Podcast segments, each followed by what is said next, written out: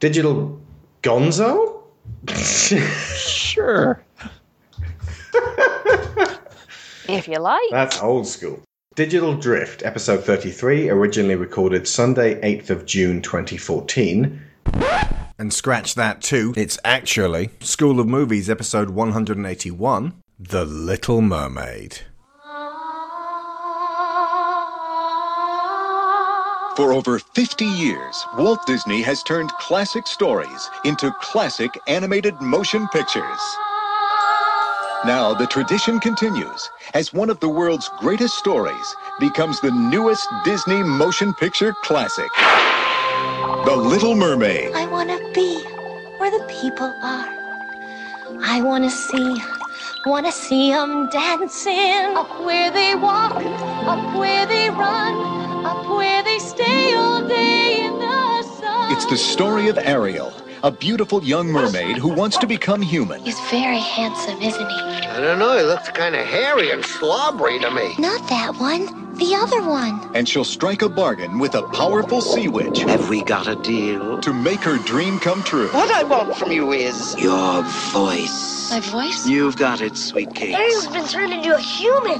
Have you lost your senses completely? The human world, it's a mess. Now, the Little Mermaid is exploring the mysteries of her strange new world. What's your name? What's wrong? You can't speak? But to regain her voice, the sea witch's spell must be broken. Move it! We got an emergency here! Broken by the kiss of true love. It's Walt Disney Pictures' 28th full-length animated motion picture, featuring dozens of delightful new Disney characters and seven magical new songs. Don't stop now. Hide it. How you wanna kiss me? This holiday season, share the wonder and magic of a very special entertainment event. A fantastic adventure above the waves and under the sea. Under the sea.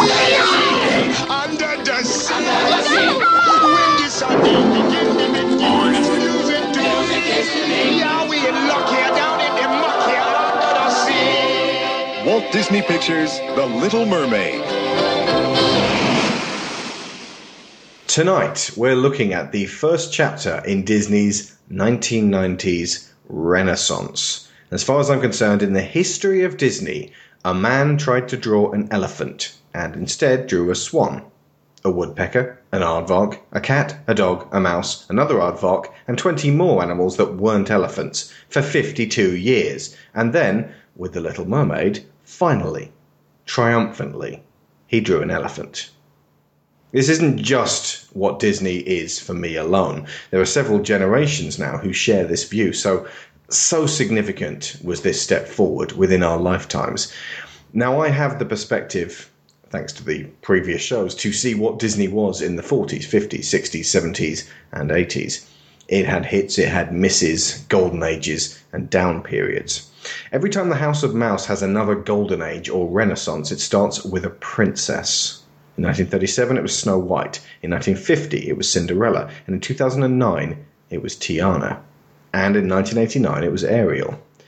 With this princess, usually following a bunch of middlingly successful animal comedies, comes a re evaluation of what Disney means to audiences everywhere, a return to their Snow White fairy tale roots, and a reappraisal of what works and what could improve it. The reason this 90s run was what I see as a long awaited realization of an elephant is down to what was added far more emotionally developed characters with more concerted arcs. One of the additions made in the 90s was that eight of the ten films made between 89 and 99 were Broadway style musicals. There had been musical numbers before, but rarely so absolutely key to character development. This was a style encouraged by Howard Ashman, who we will talk about a lot in a bit.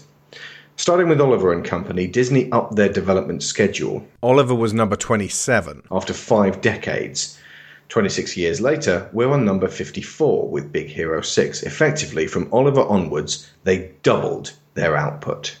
And since Big Hero 6 at 54, we've had Zootopia at 55 and Moana at 56. So, starting now, we're going to go through the films with more vigor, taking more time because they bear up to more deconstruction, and we have a lot more production material to comb through. So, we're going to start with a look at where the studio was at in 1989 in the wake of Oliver and Company with their first real lucrative success for a while. So, hello, of course, to Sharon. Hello. And hello to our running mate of this whole series, Daniel Floyd of Extra Credits. Hello.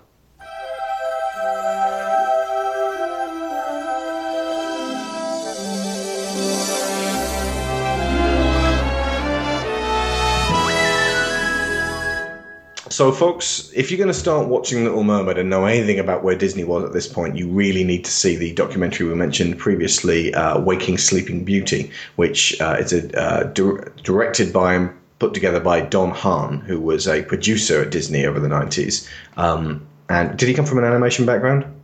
Of course he did. Yeah, he's talking about his animation background, um, and uh, it's it's a document of what happened between, say, Fox and the Hound, all the way up to The Lion King and it really was a case of the Disney animators. I mean, it felt like watching The Office. They were just having fun, eating birthday cake, you know, having wild parties, and not really producing the best films. And there was this kind of sense of, well, Walt died a long time ago, and we're never going to make films as good as that. So let's just do what we can. And then new management was brought in with uh, Michael Eisner, uh, who brought in Jeffrey Katzenberg, and Katzenberg kicked the living shit out of the Disney animation team for many, many years. Revisions. A hundred drawings go in the trash. The fact is, is that the last couple of animated movies made were not particularly good. That year, we were beat out at the box office by the Care Bears movie. We knew we hit rock bottom when the studio told us that we were being kicked out of our own building. I think after that meeting, we all kind of said, we're going to make great films. The work was intense, the hours were long, and there was only one thing that could stop it all margaritas. This crew is the best crew. It's fabulous. Can you really do what you want to do in animation? We have to do in this company. That is our legacy. From the producer of The Lion King and Beauty and the Beast comes the true story of the players. Hi, Tim. This is Tim Burton. And who are you? I'm John Lasseter. He's the cameraman. And the passion. The real heartbeat of this company was, is, and will always be the film business. That fueled one of the greatest comebacks in entertainment history. And the winner is Beauty and the Beast. Told by the people who were actually there. We were a group of artists living the dream. We went from hitting rock bottom to creating the most successful films ever. This is the story of how we got there. Waking Sleeping Beauty.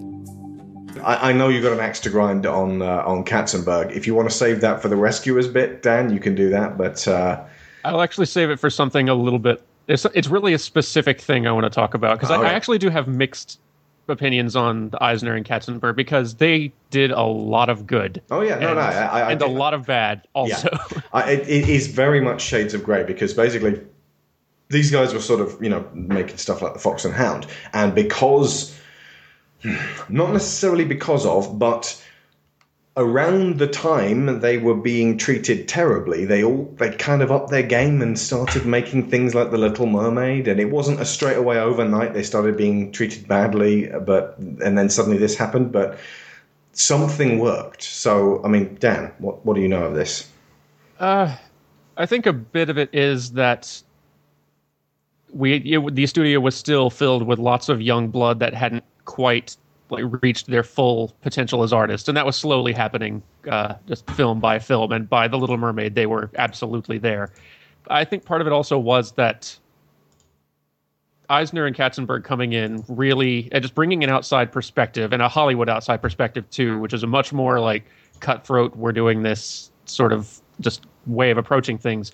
I think for all the good and bad that they brought, they definitely lit a fire under the Disney studio, and they and the Disney artists realized they had to produce, or there would be major consequences, jobs lost. Maybe this whole thing would close down. So they were made to really. It was sort of a put up or shut up kind of time for them, and so I think it and that pressure was definitely a contributing factor in some of the greatness we started seeing Mm.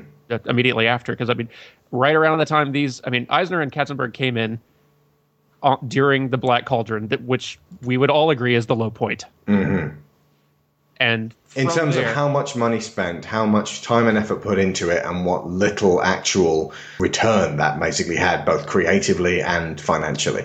Absolutely. The Black Cauldron is definitely an example of a studio where the artists have got a bit too much power in the artist business kind of dynamic. And it, at that point, it was a bunch of young, inexperienced artists, too. So you didn't even really get as great a result for all the power they had. Hmm. Where they were just spending way too much money, just going way overboard, making a thing that was not, that did not deserve that much investment. Hmm. And so Eisner and Katzenberg really whipped things into shape, made them start working lean, made them start really just demanding that they produce. And they came in, again, for better or worse, with no regard for what had been done before. I mean, I'm amazed that they got to a Black Cauldron from Rescuers, which is 1.2 million, in seven years to 45 million. it really is impressive.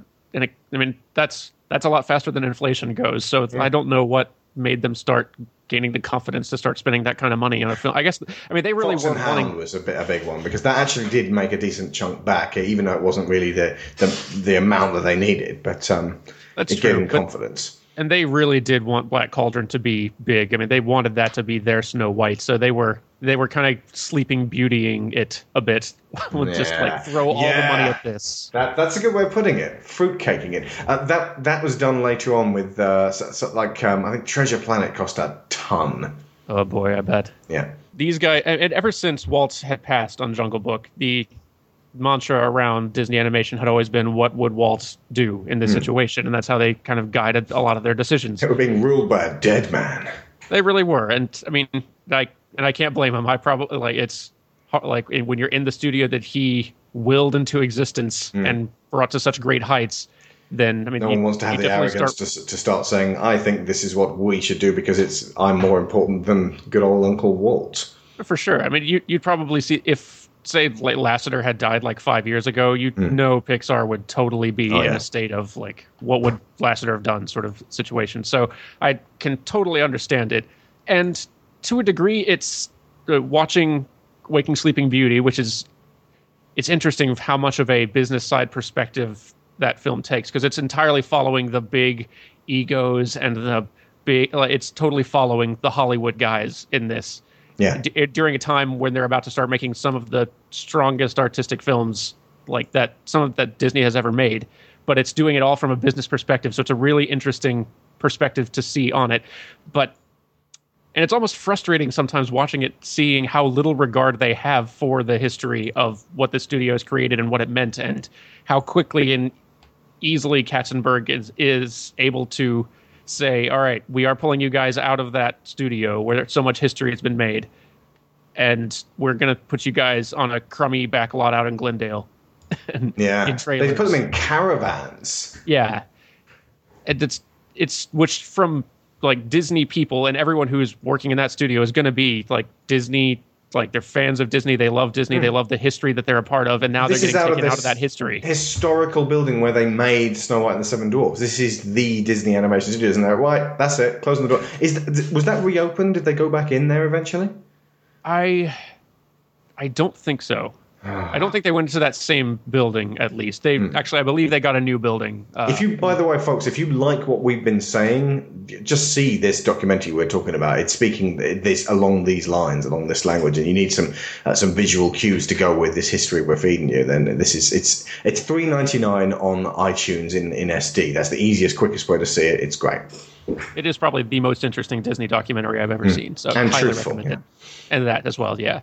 So, but I mean, for all the frustration of seeing these Hollywood guys come in and just throw their weight around and say, "This is how we're doing things now. Out with the old ways, in with the new. We're bringing all of our Hollywood kno- knowledge." into how to run a company into this studio it's hard to watch in some places but it's hard to argue with the results too because it made these guys these uh, disney artists and storytellers start really producing and working hard to really like meet the demand that was put that was uh, meet what was expected of them. Yeah. And you started seeing the results just film by film. They started getting better. See, you say that though, but I don't think personally that the the way in which uh, Katzenberg in particular. the way in which the motivation was handed down from management strikes me as being poorly thought out. Absolutely. And yes.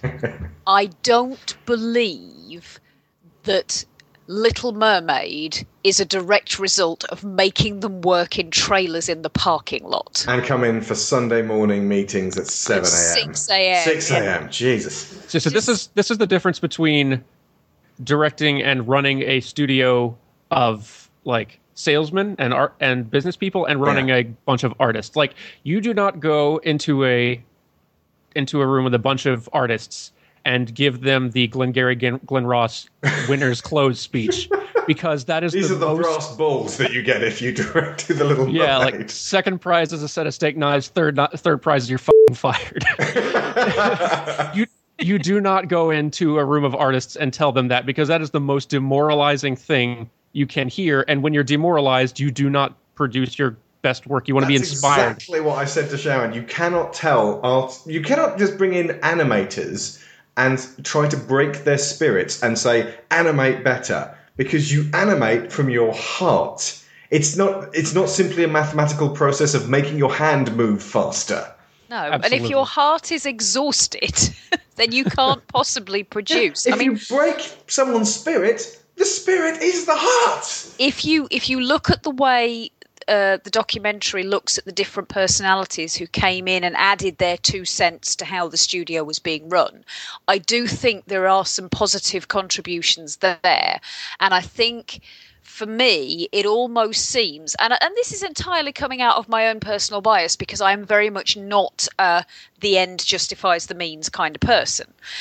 But it seems to me that the upturn came around about the time that they brought in Peter Schneider. Peter Schneider, whose approach was very much you can do better than this. He was he was a push hard and push fast kind of person, but his his ideas all seem to be focused around how can we train you to do better? What mm. how can we help you fulfill your potential in a way that then meets the requirements that we want to turn out? Rather than i'm going to stand behind you with this huge fu- i'm going to stand behind you with this huge stick and woe betide anybody who messes up. Yeah, Schneider So, yeah, definitely if- did seem to have the softer touch. Mm. Jeffrey was the stick, David was the carrot. Uh, sorry, Peter was the carrot. Eisner actually comes off as somebody with a bit more soul than I ever gave him credit for, especially since um, uh, around about the, the Lion King time, he ended up having a heart attack, uh, which um, was stress induced, clearly. He, you know, he was not just some fat cat CEO pressing a button marked money over and over again until enough siphoned into his bank account. He was clearly, you know, busting his balls for this company. Uh, and there are occasional moments, like when he was trying to give the, the speech for uh, Frank Wells, who died suddenly and unexpectedly around that time. Um, it, breaks him down because he actually knew and, and liked this guy, and, and uh, it's it. It's not the same as when you see Katzenberg speak.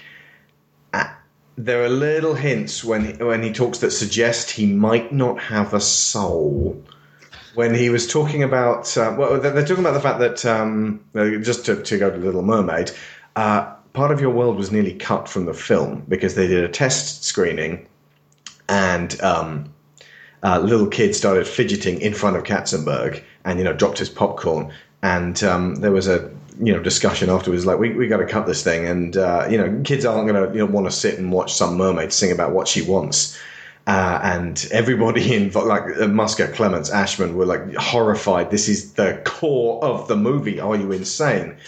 Uh, you know, just because some kid dropped his popcorn, you can't gauge it on that. And Katzenberg was kind of, it wasn't just the kid. And what he meant was, I'm gonna go ahead and extrapolate from that. I didn't like seeing a mermaid sing about what she wants, which means he literally has no soul. Now, I'm not saying anyone listening right now Um, if you didn't love that bit in The Little Mermaid, you don't have a soul. However, it's kind of odd getting someone who doesn't really feel anything for that kind of emotional beat in a very important position of power at Disney Studios. It's like if that doesn't reach you on any level, what are you doing here?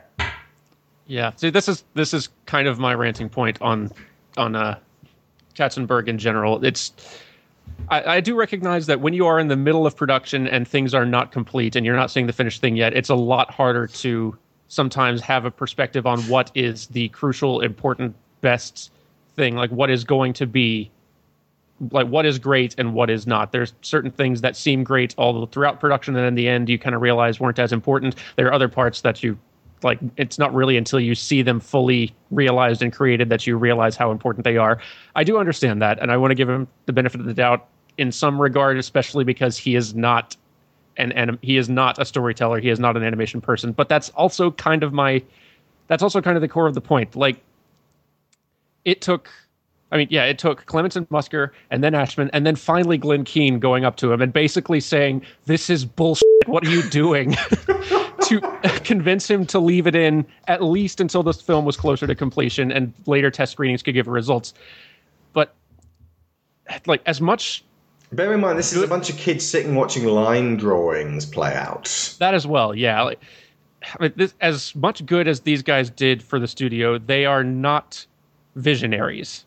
That's the difference between these guys and Walt. Like these are business guys with a business mentality. Who the hell is your business manager? Business wise, this all seems like appropriate business. Business, business, business. Numbers. Is this working? Yes. Yay! And he was willing to cut a vital, beautiful sequence from a film because of badly interpreted results of one test screening. And That's yeah, you're absolutely right. It's the visionary thing as well. That boiled down means that when you see the line drawings and the, the just the storyboards playing out with the even just the test soundtrack with people singing and talking and you know going along with it, if it's done right and it clearly was done right enough at that point, you can if you were a visionary see what it's going to look like. yeah, I mean, it's Jeffrey not like couldn't. It's not like Walt hadn't wanted to cut great stuff in his day. Like we need only look back to Lady and the Tramp spaghetti Mm. sequence that Walt nearly killed, but he didn't make that judgment call off of off of a single shred of marketing data. He didn't think it was going to work, and then someone showed him it was going to work, and then he was like, "Oh well, let's do it." See, like the That's difference the, yeah, between someone. Walt tended to dismiss things on paper faster, but then when, when someone showed him something impassioned, he was like, "Okay, I have a bit more time for you now." Katzenberg knew could actually stuff when he sit and watch it. it play out and still be like, "Eh, not getting it." In Right, like- fact, he's the exact opposite. Remember, they gonged the Little Mermaid idea, Mhm. and then they went with it when Jeffrey sat down and read the treatment, and he actually said it reads better than it it's spoken. yeah, It's like he he can he can if he's reading it, then it's speaking Jeffrey's language. If somebody Yeah, so- else is so trying to you express passion to him, he's like, "Sorry, this is binary to me." If you want to get Katzenberg to do something, write it down for him. Preferably with dollar signs on there. See, this is the difference between someone with vision versus someone with marketing and metrics. See, hmm. Metrics can only look backward at what has succeeded before. A, a visionary can look at something new that hasn't been attempted and see the potential for success within that. Like, if Walt had been relying on metrics and business sense, he wouldn't have made Snow White in the first place. We wouldn't be because business sense was constant. Business sense was constantly telling him what a stupid idea Snow White was, but he held fast and said, "No, just watch. This is going to work." Because he's a visionary guy, and he wasn't always right. I mean, he like lost money as often as he made it, but he knew a great thing when he saw it. And you're right, Katzenberg is not a visionary. He screened an incomplete film to a kids-only audience and made a snap decision at the first red flag. Yeah. And it wasn't until they screened it later in a more complete state with some adults in the room who loved it that it occurred to him, oh, right, adults could like this. Because that's the problem with metrics. You're only going to get results based on what you're testing for. It's also the problem with test screenings. If you've seen that episode of The Simpsons with the Itchy and Scratchy and Poochie, and if you haven't, how are you listening to these podcasts? um, eh, the, the one where they're basically asked to, you know, click left or right depending on whether they like or don't like what's going on on screen. That's a binary reaction to something that, that you know, you could not like something and it could actually affect you and it be really good because of that. That means nothing. All right, thanks for participating in our focus group, kids. Today, we're going to show you some itchy and scratchy cartoons. Cool! We want you to tell us what you think and be honest because no one from the show is here spying on you. Why is that mirror sneezing? Uh, look, it's just an old creaky mirror. You know, sometimes it sounds a little like it's sneezing or coughing or talking softly. Now, you each have a knob in front of you. When you like what you see, turn the knob to the right. When you don't like what you see, turn it left. My knob tastes funny. Please refrain from testing the knob. Hey, quit it! They like itchy, they like scratchy. One kid seems to love the Speedo Man. What more do they want? Okay, how many of you kids would like Itchy and Scratchy to deal with real life problems like the ones you face every day? And who would like to see them do just the opposite, getting into far out situations involving robots and magic powers? So you want a realistic, down to earth show that's completely off the wall and swarming with magic robots. Oh, yeah, good. And you should win things by watching. Huh. You kids don't know what you want. That's why you're still kids, because you're stupid. Just tell me what's wrong with the freaking show.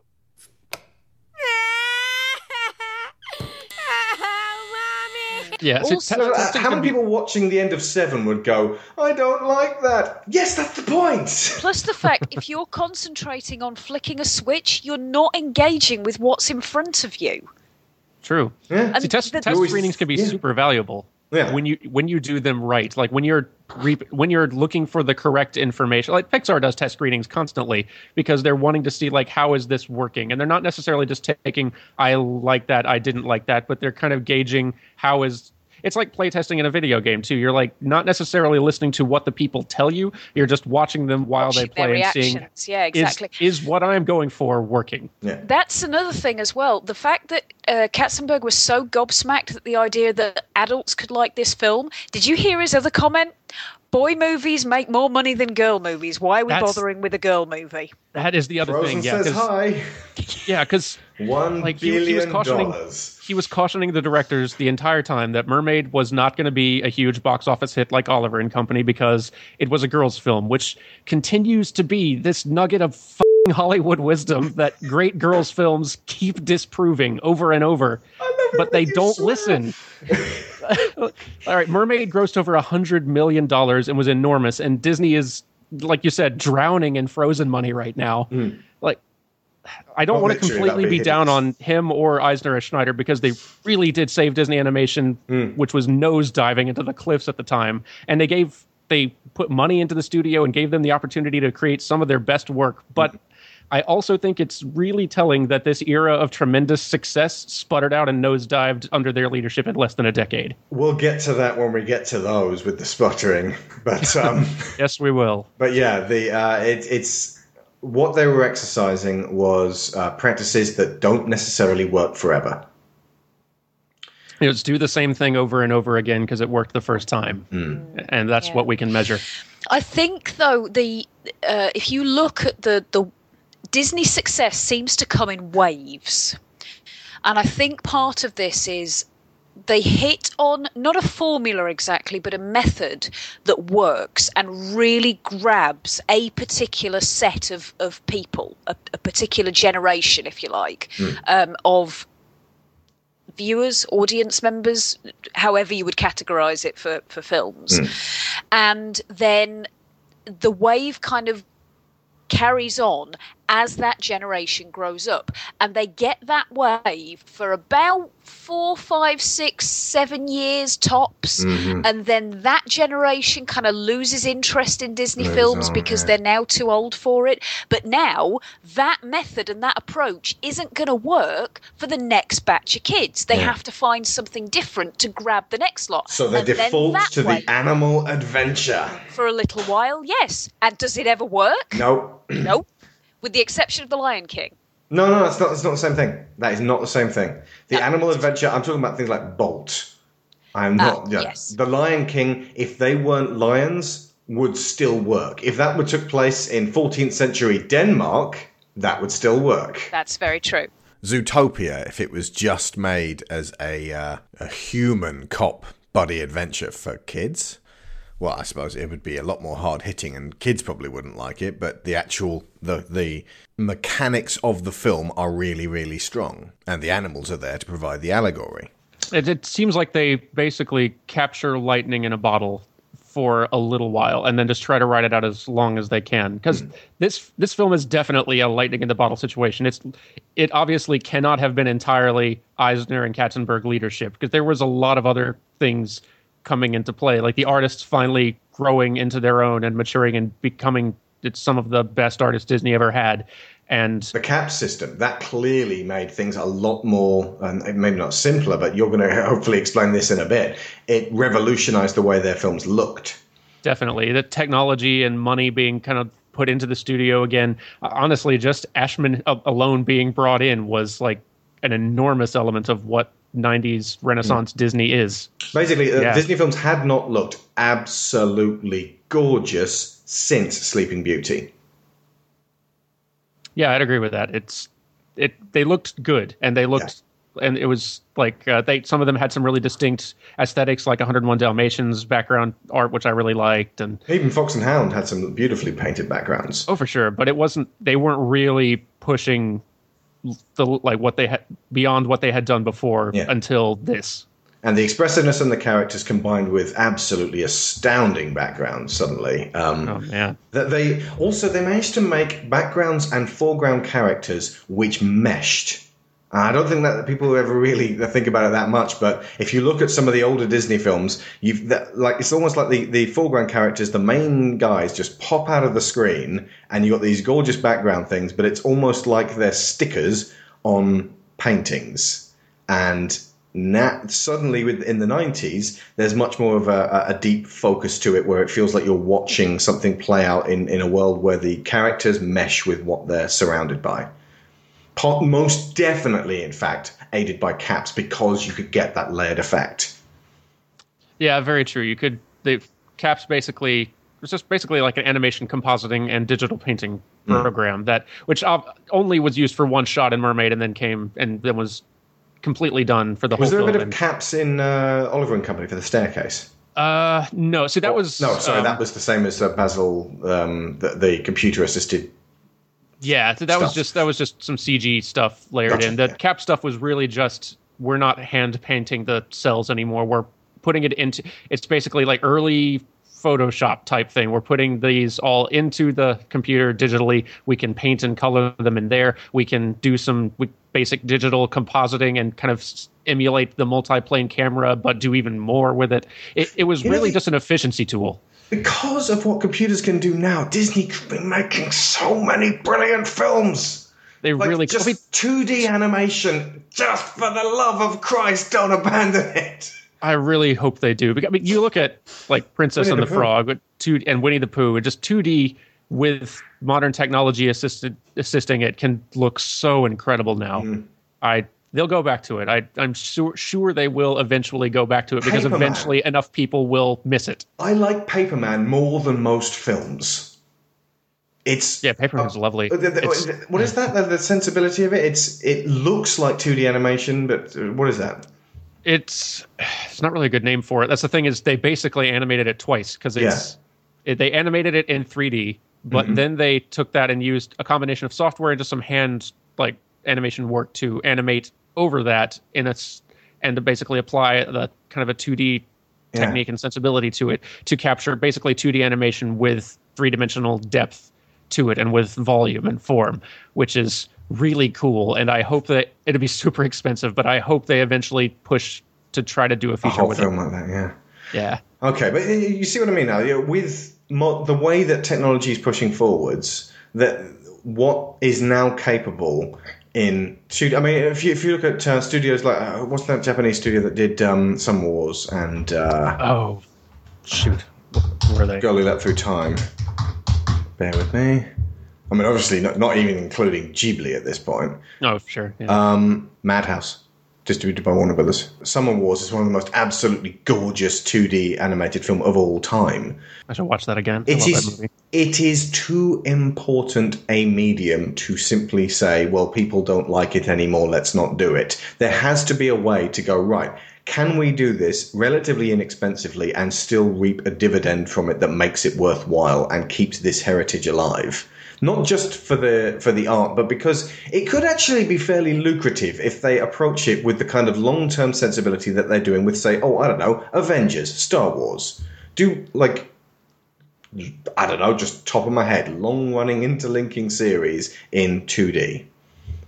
I'm certain it's going to eventually come back to Disney just as kind of nostalgic demand dictates. Yeah. But I, that's the thing. Disney is such a huge company that it's it could lose. They could make those films and lose money every time, and it would not be a huge drop in the bucket. I, I know that's a, that's an artist speaking. That is not a business person speaking. But I, the Disney animation. The only reason anyone cares about Disney as a company at all is because of the animation. Its animation history. That like they are Disney is so much bigger than animation now. Like, animation is just a, a like I said a drop in the bucket compared to everything else that Disney does. But d- animation is its soul absolutely the, the only reason it's not just another company on the just on the uh on the wall street just charts that we don't care about whether they live or die is the only reason anyone goes to disney world or disneyland or any of these other parks is because of that history of animation Yeah. and so i really hope i mean and three and they're doing some great stuff with their 3d work now and we're going to be talking about that later but yeah, I really cannot wait for that for 2D to eventually come back because I'm sure it will. I Put it hope in sooner rather than later. We are not doing one of these on DreamWorks. I, I, I adore Kung Fu Panda. We're definitely doing that. I adore uh, How to Train Your Dragon. We're definitely doing that. Two of the Shrek films I really, really like. but the rest? And who currently runs that company? That would be Katzenberg, whom I talked to. I've I've spoken with some people who've worked there, and just because I was curious, they say he is all right now. like I- he's had decades of practice. I'm sure he's like I'm sure he's like he's still him, but I think he's probably learned how to bit? deal with artists now. So that's good. He's grown. Well, that's good. Yeah, so he's he's on his own arc of Yeah. sorts. Um, Getting out from under Eisner probably helped a lot with his ego issues. the, Probably. the ego issues. Not that that I want to start trying to psychoanalyze Jeffrey Katzenberg. The Abyss would probably stare back at me. I'm, I'm not sure how relevant you're going to, to find this, uh, Dan, but after watching it for a while, we figured out Jeffrey Katzenberg is Dwight Schrute. he is a ter- perennial middle manager, uh, constantly kind of fixated in what about me? Just watch Waking Sleeping Beauty and uh, just figure every time that he uh, starts to, uh, uh, to talk about you know the, the, the Disney business model that uh, he's like uh, you know we're, we're animators that doesn't necessarily mean we care about money. False. So the Little Mermaid then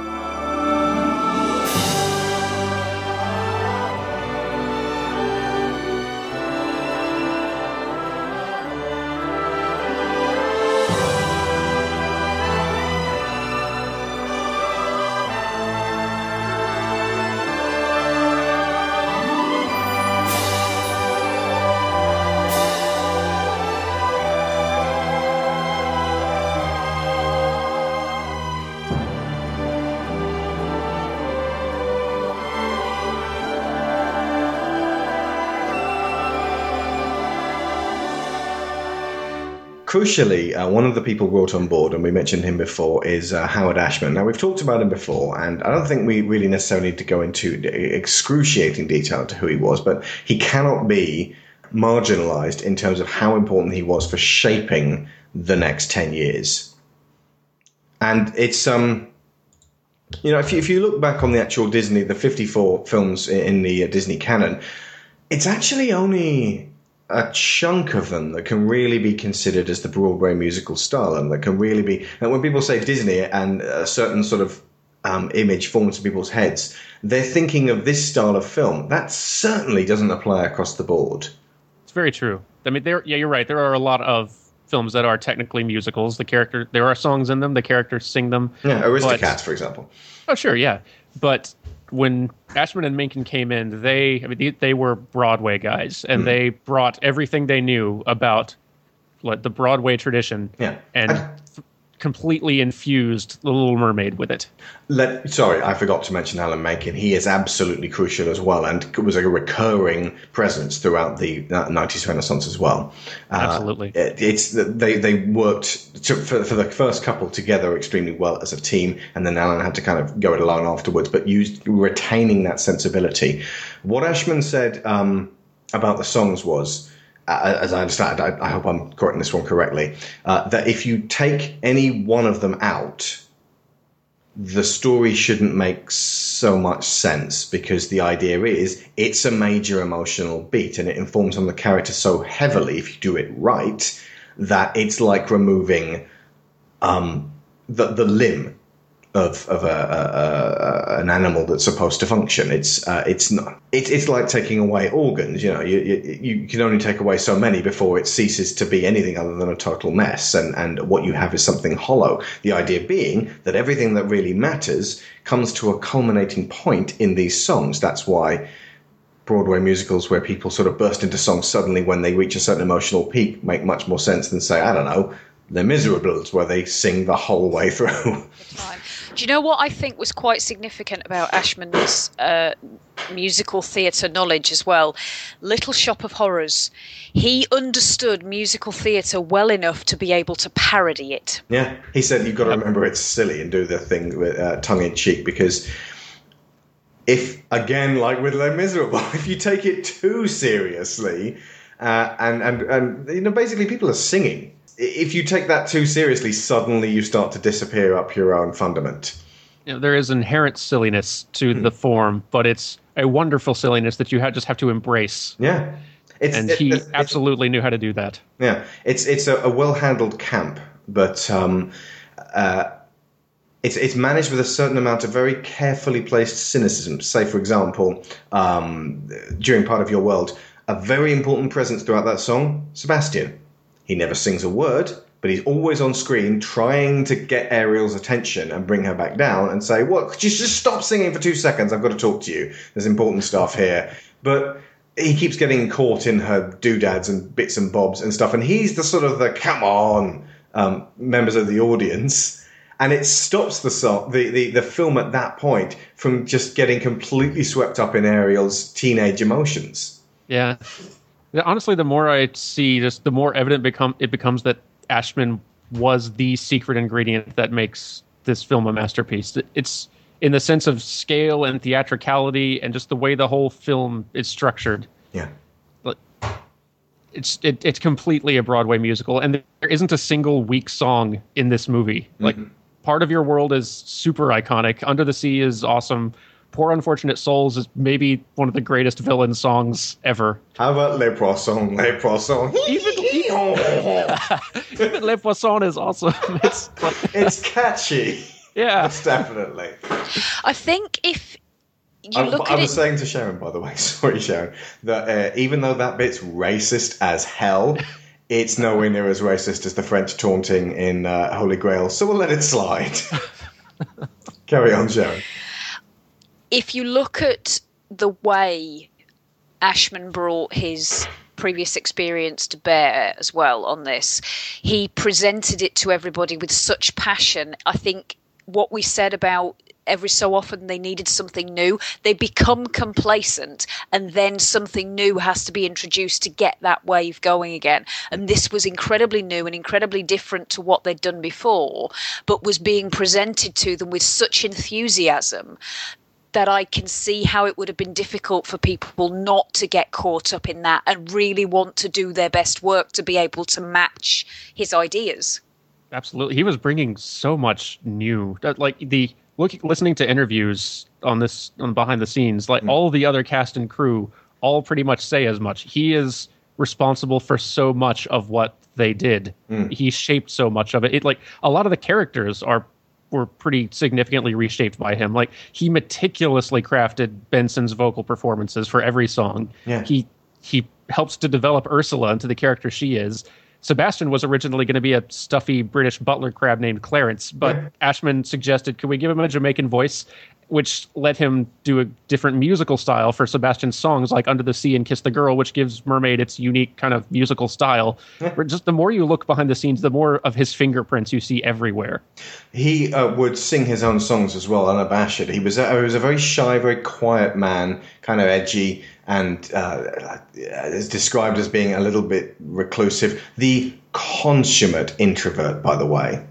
Really relate to this guy. I mean, I'm a lot less shy than than he is, but I can I, that whole kind of drawing within yourself to get creative kind of thing, and sort of trying to escape away from people so that you can just work.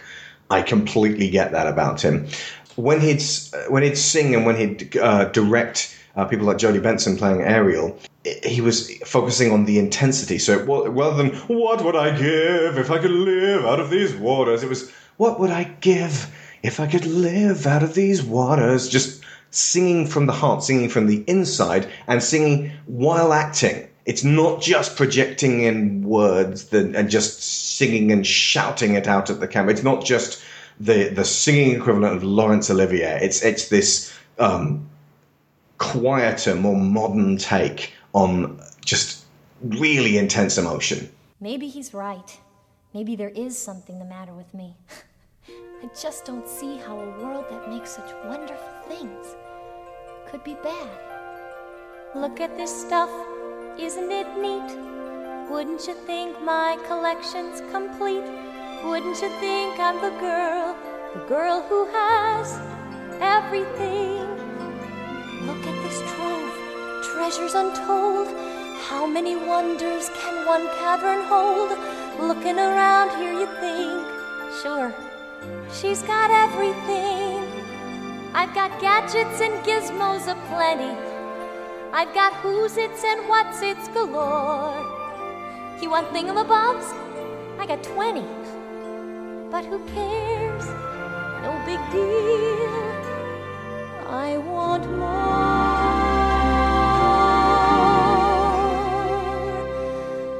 I want to be where the people are.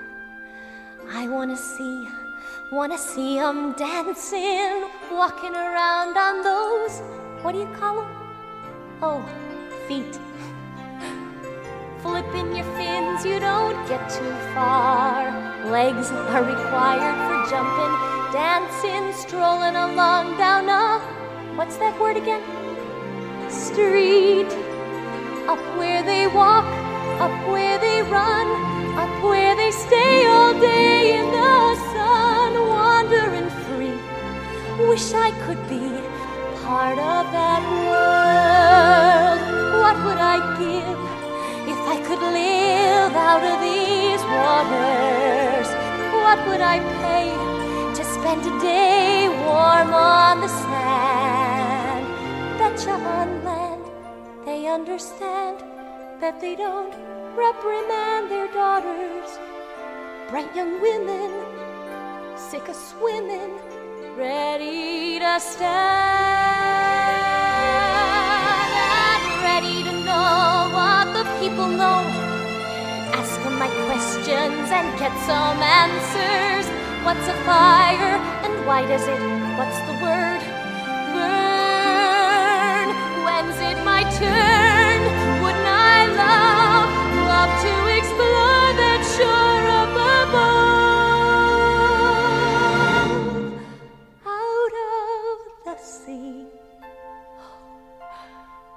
Wish I could be part of that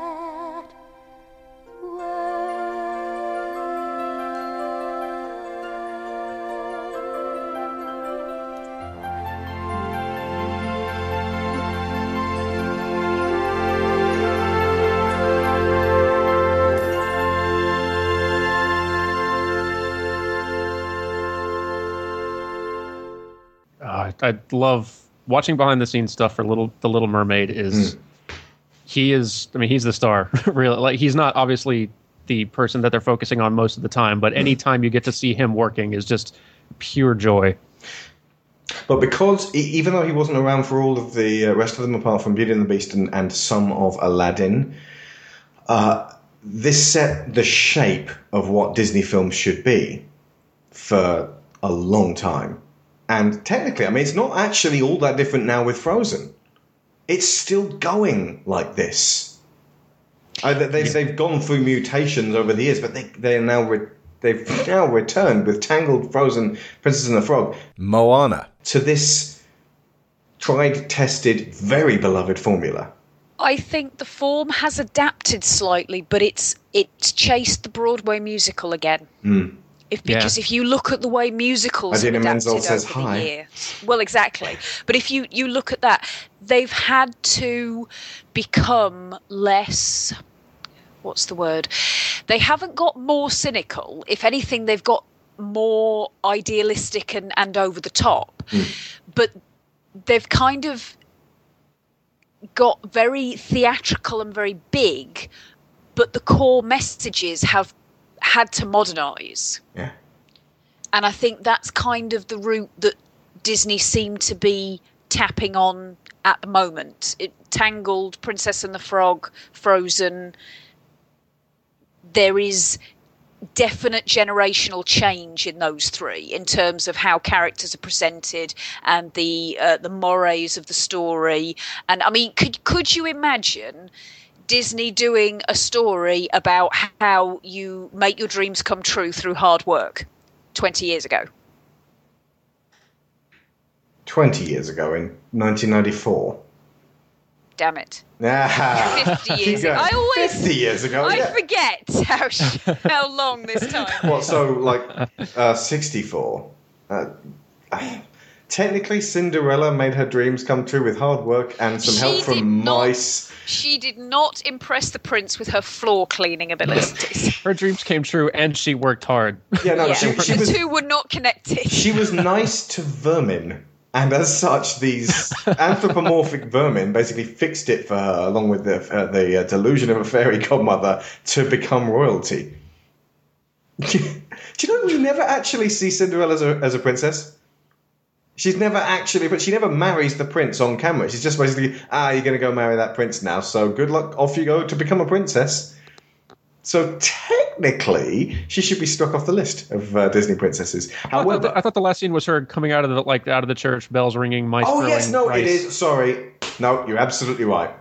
You are absolutely right. We do see the marriage scene, and that's very important because that crystallizes princesses. Ariel, whenever she's on the Disney princesses thing, doesn't have a tail. She's in her bridal gown. That's who the princess is. The one with the poofy sleeves. The poofy sleeves. Uh, More on that, by the way, when we do our princess episode, which will finish off this, I believe. Um, just because we've been giving just he so often gets the short end of the stick. I do want to like give tons of praise to Alan Menken as well because the score for The Little Mermaid is Oh, yeah. one of my all-time favorites. Period.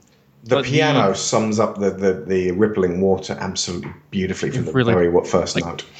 like from the very beginning of this movie, something about it feels different and special and way beyond anything Disney's produced before. And a large part of that, I think, is like after the fish falls off the boat and back into the ocean and starts swimming deeper in, and the overture starts to play. And it's like it's a proper overture, like you'd hear in a stage musical before the curtain rises, just setting the tone and introducing the main theme. And that overture sequence and the main thing that plays is just stunningly beautiful and is now one of my favorite moments in all of Disney animation because It's, not drawing you into a new age. It totally is. It's it's drawing it's introducing kind of this undersea world and then the mermaids and then the kingdom and it's all super beautiful but at the same time I think if the Disney Renaissance itself had a score, I think this would be the opening theme for that as well because Hmm. like watching like I watched this little opening title sequence and I think this is it. This is where the the greatest era of Disney animation starts and it's like just dramatic and triumphant and just so beautiful. It and all fits I into part it. of your world, which is uh, the, the best sort of starting out type song that they could possibly uh, use to, to, for, to be their key. totally is. And I mean, and Menken would go, will go on to give us many of the best scores in Disney history. Yeah.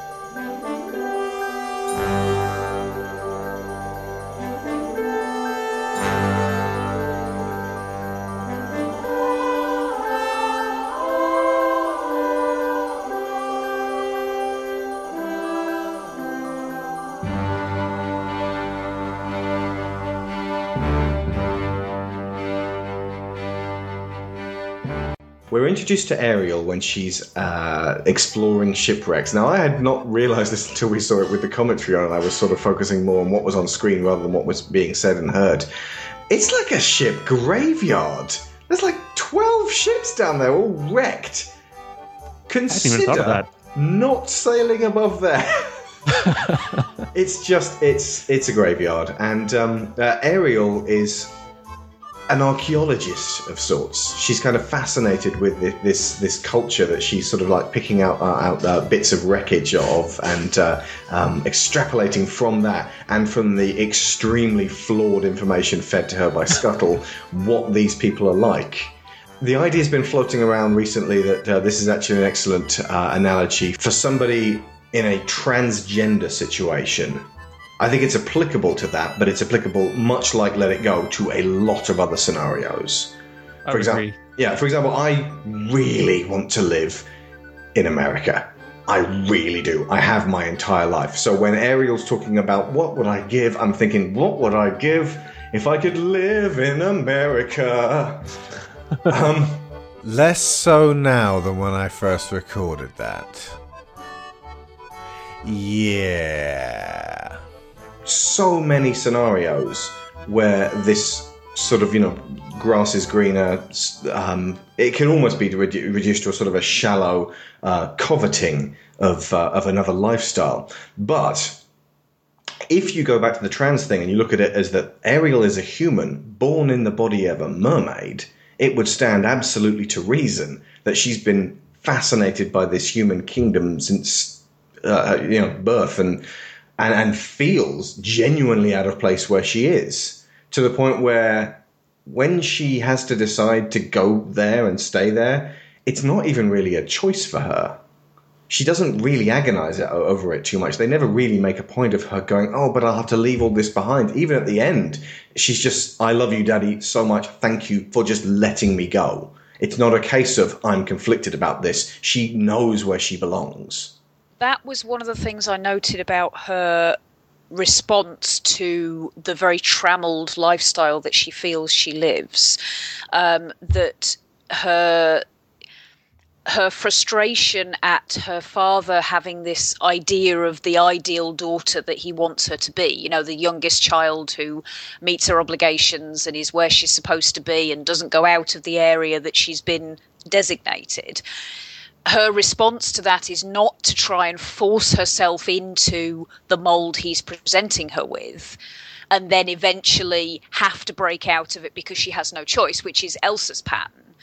Ariel's is simply this is not me. This is not my world. I don't feel comfortable here. She immediately starts looking for ways out of it. Um, and it's you know her responses are all geared towards getting to the place where she really feels she is supposed to be rather than trying to make herself fit in the place that she isn't supposed to be if that makes Yeah. sense It's not about the conflict; it's about the yearning. yeah yeah and that's part of what makes her very young i think Yeah. the uh, the response again I, I hopefully won't keep comparing her to Elsa. I'll save that for the princess episode. Um, but uh, Elsa's response is is more adult in a way, and certainly more cynical. Because of, of what's happened to her in her early life, she turns it on herself and feels that she is the one that's wrong. Ariel is very certain that her path is the right one. It's everybody else that's wrong for keep trying to nail her to this one that's that's not right for her. Yeah, that it really does feel like a more youthful Mm. sort of perspective, not necessarily a wrong one, just one that is much Yeah, more absolutely. from a And- it's from a youthful mentality. Yeah. It's gratifying as well that um, while she falls in love with Eric, it's not him that she suddenly wants to be part of the world of. She's always wanted to be uh, part of the human world, and he's there. So she's he's just kind of. I think you said Sharon. He's the first one she's actually looked at up close. So Yeah. she's just like, oh, he's nice, and then kind of gets a teenage crush fixation. Now, it just so happens that he's a beautiful, handsome, uh, kind prince. He's not the smartest cat, but he he is a kind person with with uh, uh, good values, and um, uh, so you know a, a decent, suitable uh, prince. And I was also we were thinking back. Princes get it bad in Disney. Prince Eric is so far the best prince we've seen. Look at the rest of them. We've He got- has lines, which is an improvement on most of them. he has a discernible character. Yeah, the only people who get it worse maybe are like uh, step parents, stepmothers Yeah. specifically. You had better be part of the actual natural birth chain in, in Disney films, because if you are some form of substitute, there's going to be a, a, a, a well, yeah, actually, good Judge Claude Frollo, not a very good stepdad. I don't think that it's quite right to say that Oh, hang on, Carla and uh, Kerchak. They, they, Oh, they are the exception that proves the rule. Yes. Um, I don't think that Oh, and Amphitryon and his wife in uh, Hercules. I don't think it's necessarily that that princes have it bad as they don't get it. They don't have anything. Nobody has really bothered to bring them in as fully functioning characters until even really after this, it's only the beast Yeah. He's he's really the first one, Beauty and the Beast, and this is possibly why I named this as one of my as one of my two favorite Disneys of all time. That Beauty and the Beast really is a double hander in terms of central characters. It is about the Beast as much as it is about Belle. Oh, eh, e le frog. Le ti fragi bruto.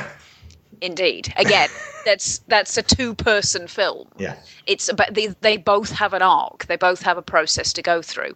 And Eric has a little bit of one in this. It's only small, but it's there. And the fact that I was able to pick out characterizing things about him and uh, the way he changes from one perspective to another over the course of the film speaks volumes because there's no way I could. I barely could have done that about Philip. In fact, no, I couldn't do that about Philip. Oh, if we want to split hairs, technically Walt is a prince. He's a king in waiting, so the whole film is about his But that's not, misadventures. that's not a princess story, so that's not the Yeah. same thing. Well, no, it's it's a prince story, and there aren't many. I'd say that's more of a kid story. Yeah. That's the thing, though. He's being taught by Merlin because Merlin knows he's going to be a king. It's one of those rare instances where um, he, he's a prince without knowing it. Ariel, listen to me. The human world, it's a mess. Life under the sea is better than anything they got up there. The seaweed is always greener in somebody else's lake. You dream about going up there, but that is a big mistake. Just look at the world around you, right here on the ocean floor. Such wonderful things around you. What more is you looking for? Under the sea, under the sea. Darling, it's better down where it's wetter. Take it from me. Up on the shore, they work all day. Out in the sun, they slave away. While we devoting full time to floating under the sea. Down here on the fish is happy as through the waves they roll. The fish on the land ain't happy. They shot cause they in the bowl. But fish in the bowl is lucky. They in for a worse fate. One day when the boss get hungry, yes, you go beyond the plate. But oh, under the sea, under the sea, nobody beat us, fry us, and eat us in fricassee. We what the land folks loves to cook. Under the sea, we after hook up. We got no troubles. Life is the bubbles under the sea. Under the sea. Under the sea. Since life is sweet here, we got to be here naturally. Even the sturgeon and the ray, they did the earth start to play. We got the spirit, you got to hear it under the sea. Play the flute, the cop play the hop, the players play the bass and they sound the chop. The bass play the brass, the chub play the tub. The flute is the duke of soul. The way he can play the names on the strings, the chub rocking on the blackfish. He sings this belt and this rod. They know where it's at. They know that blowfish blow.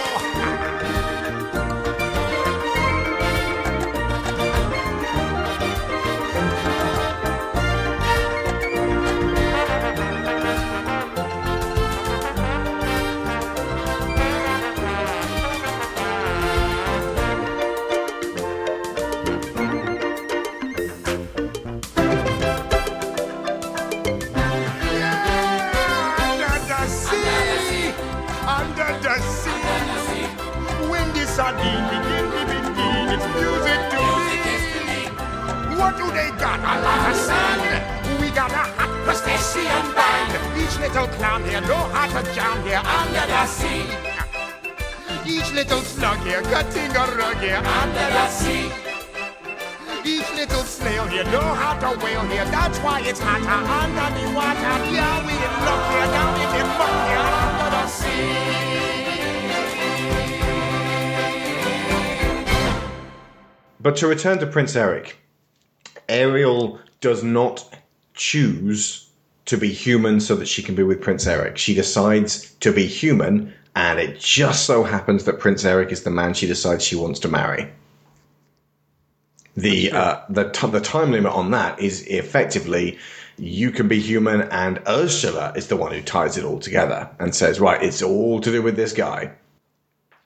It's not actually Ariel's choice to actually tie it in with Eric, which is a neat little twist on it. It's especially neat if you consider the original story, which um, it's by Hans Christian Andersen.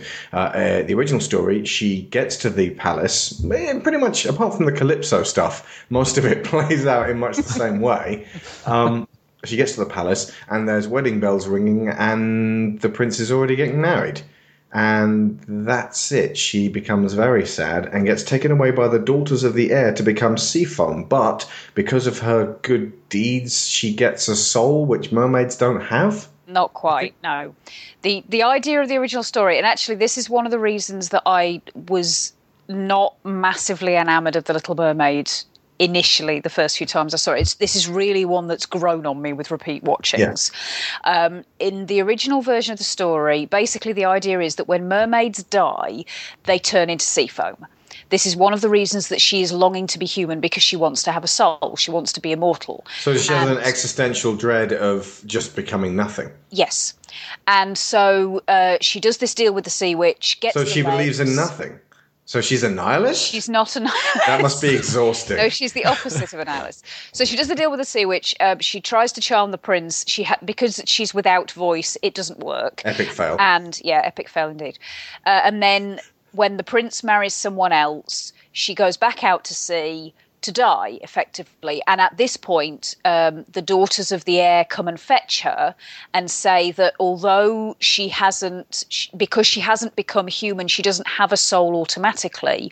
What the daughters of the air do is they earn themselves souls by doing good deeds. So they take her away to join them so that she can basically fly around the world doing good things for humans and in that way earn her immortality. So it is it is kind of a happy ending. It's a bit bittersweet because she doesn't get the prince, but I always found it to be quite a positive Yeah. look at things because it's it doesn't just get handed to her on a platter. The idea is that she sacrifices for something but she sacrifices the wrong thing for the wrong thing and this is actually a much better way of getting her soul because it means something to her because she's earned it. At this stage, the Disney musical, uh, as it was just forming, was not the time and place to suggest that story to a wide audience, including, you know, going down as low as three or four years old. No, I That's agree. It- too weighty and philosophical for it's regular. exactly. It's very complex to. That's stuff for sci-fi, really. Now, I would actually love to see that version of the story done by someone else at some point. Oh, yeah, That could- Guillermo del Toro. I-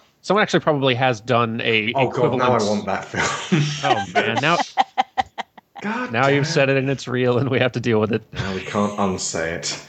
And oh, oh, could perhaps Doug Jones play one of the daughters of the air? You know the way he played the Angel of Death in Hellboy 2. That would He's work. very good at that sort of stuff. That's kind of how I envisioned them. Actually, angels, but extremely elongated Yeah. wispy. A lot can be mined of original fairy tales uh, done.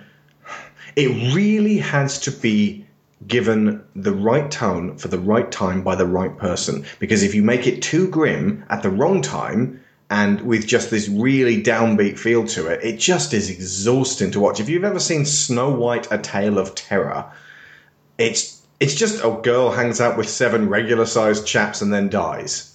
It's horrible. Uh, although Sigourney Weaver is quite good as the Wicked Queen in that, but uh, it's it's very just real and uh, depressing. Um, but that was the thing. Originally, Disney were going to do this ages ago, like the 40s, ages ago. This was going to be their second film. There was Yeah, lots right. of concept art to do with the shipwreck and a lot of ocean related stuff, so you can see how they ended up with Pinocchio, especially since the whole point of Pinocchio is he has to do good deeds to get a soul. Same concept. But they would have retained that original ending with a really downbeat kind of um, feel to it, which would have maybe wrecked the studio had they gone with that. If people had not liked that and turned against it and gone, you gave us a good ending with Snow White, but now do not want back in the 40s. I Um, don't necessarily think, though, that a downbeat ending at that point would have been met with quite the ew that it would have been after Oliver and Company and uh, Aristocats and Fox and the Hound. Basically, Disney had got themselves at this Yeah, stage a reputation for doing things that were ridiculously sickly sweet. Yeah. And people didn't love Fantasia, but that's because it's not really, it's not a crowd pleaser, really, is it? You kind of have to be geared up for it. You kind of have to have already seen Fantasia to get Fantasia. Yeah, it's it's not really Fantasia is not a heart grabber. It's not something that gives you apart from possibly The Sorcerer's Apprentice, it doesn't have enough in the way of narrative flow to really get people from a story perspective. It's just a sensory experience more than anything and else. It's uh, and there's an intellectual appreciation to it and and all that kind of thing, but it's not about telling a story. So imagine, if you will, the 40s version of The Little Mermaid. Imagine, say, if they'd done, well, say they did it in the 50s instead, and we did we had Cinderella in 89 instead, and Little Mermaid back in 1950. It would have started with Little Mermaid, you're the sweetest bird in the sea. With one of those close harmony choirs that they did, and the opening storybook. This film doesn't have an opening storybook. Would she Huh? have dressed goldfish? It really should have had one. Would she have? Yes, maybe so. But imagine Ariel back then. She'd have been sort of like, Oh, I do so wish I could be in the, the, the world of humans. and she'd have been kind of ineffectual and maybe sort of kind of helped into it by the sea witch. She probably wouldn't have been anywhere near as, or maybe she would because obviously you've got the Wicked Queen going on there. I I'd, have, I'd really like have to see this alternate reality version of Little Mermaid. I think they'd have made her much more like um, what's her name, Lady Tremaine. Tremaine. Yeah, you know, played she'd have been, same she'd have been woman. much more serious Yeah. and manipulative. Uh, no, because Ursula is incredibly manipulative. Not just, just less fun than Not Cam, Ursula, not fun. basically. Oh yeah. that, that doesn't. That's not to uh, um, disparage her performance, which was perfect for its time. For, for Oh, absolutely. Cinderella. Yeah. Uh, also, if you want Cinderella done with emotion, with polygons and emotions, um, if you want done with modern day sensibilities, I, I'm kind of getting excited about this 2015 live action Cinderella. You know, Kenneth Branagh directing, so it might be good. Not been excited about Cinderella ever, but maybe. Sidebar, saw it, loved it. So if Little Mermaid had been done back then, it would have kind of. I think that that, if it had been done in the Disney style back then, would have been massively popular then. Hmm. Same as it is here. It's a it is a classic story. However, with a really downbeat ending in 1950, that was just after the wartime films. That was the one that had their company. Had, had the film flopped at that point, they were done. That was the one they were preparing for for years. So Cinderella really had to deliver the the wonderful fairy tale ending. And when people say fairy tale ending, I don't think it means what they think it means. You know, fairy tales don't end up well. Yeah, exactly. what did So- I tell you? Fences. So basically, Disney have uh, throughout the 20th century kind of hijacked the very concept of fairy tales, and the fairy tale ending becomes the ending of Snow White and the Seven Dwarfs, the Disney version, the ending of Cinderella, the Disney version, the ending of the Little Mermaid, the Disney version, the ending of Beauty and the Beast, the Disney version, and that suddenly is how fairy tales end without you've learned something, uh, sort of, you know, and a downbeat sacrifice, things don't always work out. Moral of the story: Don't go in the woods. But but in the nineties, suddenly you've got character arcs, and there is something sacrificed, and there is something learned. In this case, the sacrifice is Triton's.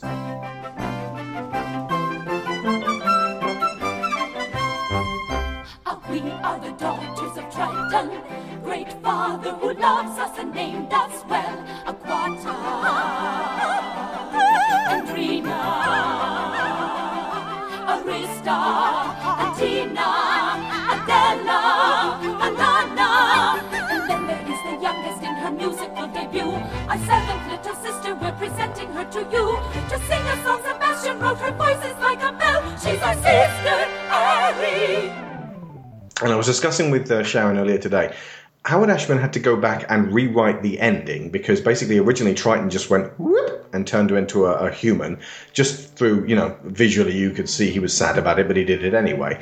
Ashman had to actually verbalize that. And I was discussing how it would probably derail the movie, but they could have actually had a full discussion about that and, and really gone into the conflict because Ariel's not conflicted about it, but Triton sure as hell is. Do I do this for my daughter just for what she wants, despite all the obvious dangers I can see? And then his ultimate decision is I have to do this because it's what she wants, and I've got a sneaking suspicion it's also what she needs. That's a really great story, which doesn't necessarily mean that that wasn't told. That still happens in that short discussion he has with Sebastian. But um, that's really the sacrifice that's actually given at the end. There's a moment that connects with this that I think if you miss it, you miss the point of the end scene, and it and because again, early viewings of this, I really felt the end lacked something, and that they they needed something more in there to make the connection between Triton and his daughter, mm-hmm. and and to make that agreement on his part to let her go mean more. In the scene where he destroys her treasure trove, Yeah.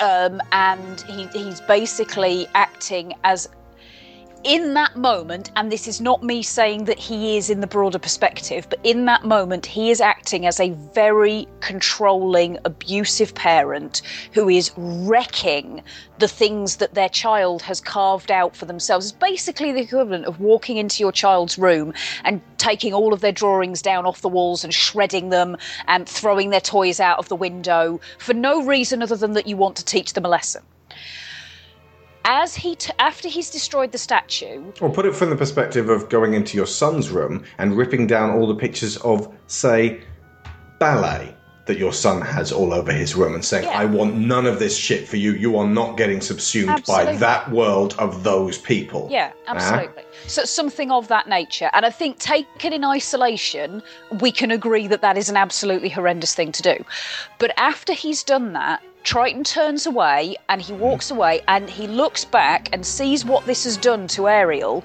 and you can see the um, chagrin on his face. You can see how he he in that moment feels he's done the wrong thing. An immediate, sharp pang of regret. Exactly. He can't take it back, and so he just walks away. And we basically then don't really see him until the end of the film. Hmm. But I think that is what motivates his willingness to uh, let Ariel go and make Yeah. her own choices. Yeah, that informs on his decision, and so he doesn't really have to debate it. Exactly. He's less conflicted. That's right. And if you miss that moment, then you lose that connection between how he is behaving here and how he behaves at the end of the film.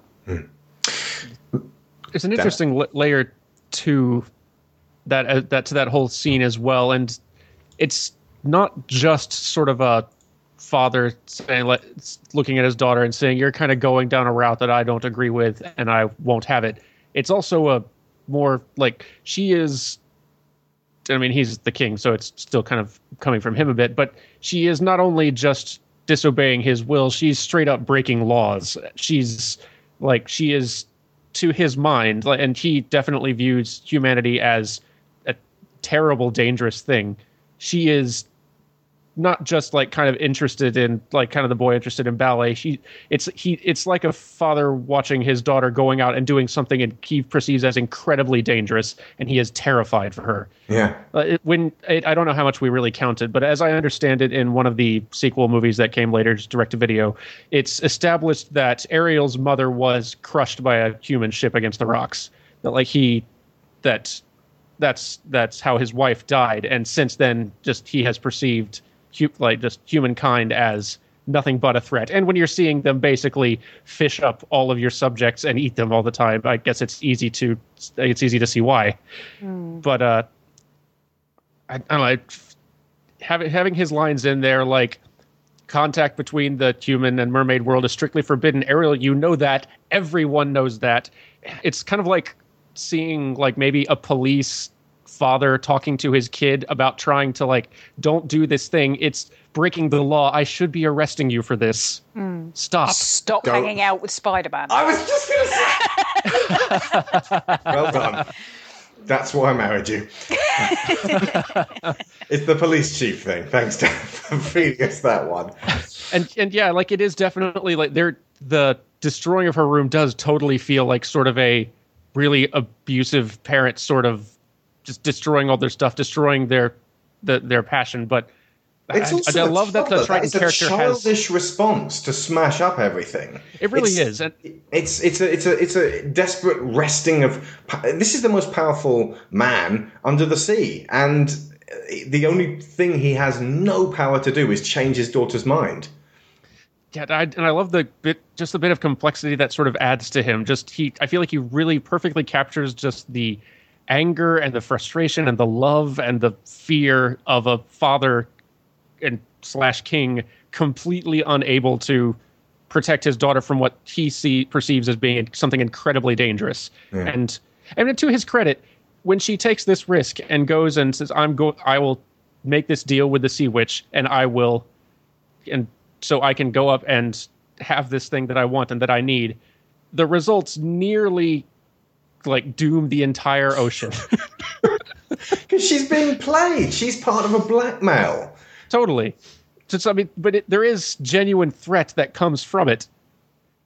It- I don't know. I just I I really like Triton in that way. It, he does plenty of things that I would like obviously say that's not good parenting, but But that's a lesson. That actually, that, um, Musker and Clements mentioned that they got a, a letter from a father who was at the time estranged from his daughter and got back together with her because he saw this film and it moved him to the Yeah. point where he was like, "I cannot believe this is how I came across."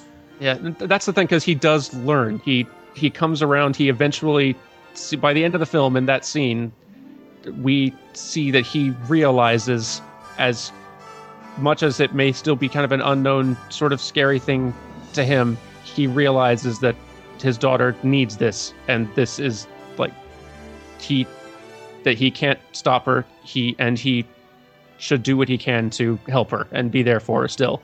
It's, and I, just the fact that he comes around, I think, is just completely, completely redeems him. I just love the character. Much like Wreck It Ralph, and to a degree, Beauty and the Beast, it's a daddy-daughter film. He may not Yeah. feature prominently in it, but that's the crucial major emotions going back and forth between two people. It's not so much Eric and Ariel as Triton and Ariel. Part of your world, let's go back a little bit here, all the way to part of your world. the way that song is conveyed, it's impossible for me not to well up. But when Lyra saw it for the first time, age what, three? This would have been 2000, and we were still in Tunbridge Wells, Sharon. So 2000 and was- if she was in her uh, playpen, she Ten. would have been two years old, two and a half. Yeah, two and a half. we stopped using it when she was about two and a half. Yeah, uh, she was just about. Well, she was standing at this point, but she was inside the playpen, um, and and she was just sort of watching this scene play out. And the point, the the end, that sort of out of the sea, she started crying her eyes out. She didn't understand English at that point, but the visual language of sh- of this girl wants something, but she is sad and can't have it, and then slowly sinks back down. So powerful. Uh, just that shot of her reaching up through a hole that she just Yeah. like can't quite fit through. Yeah.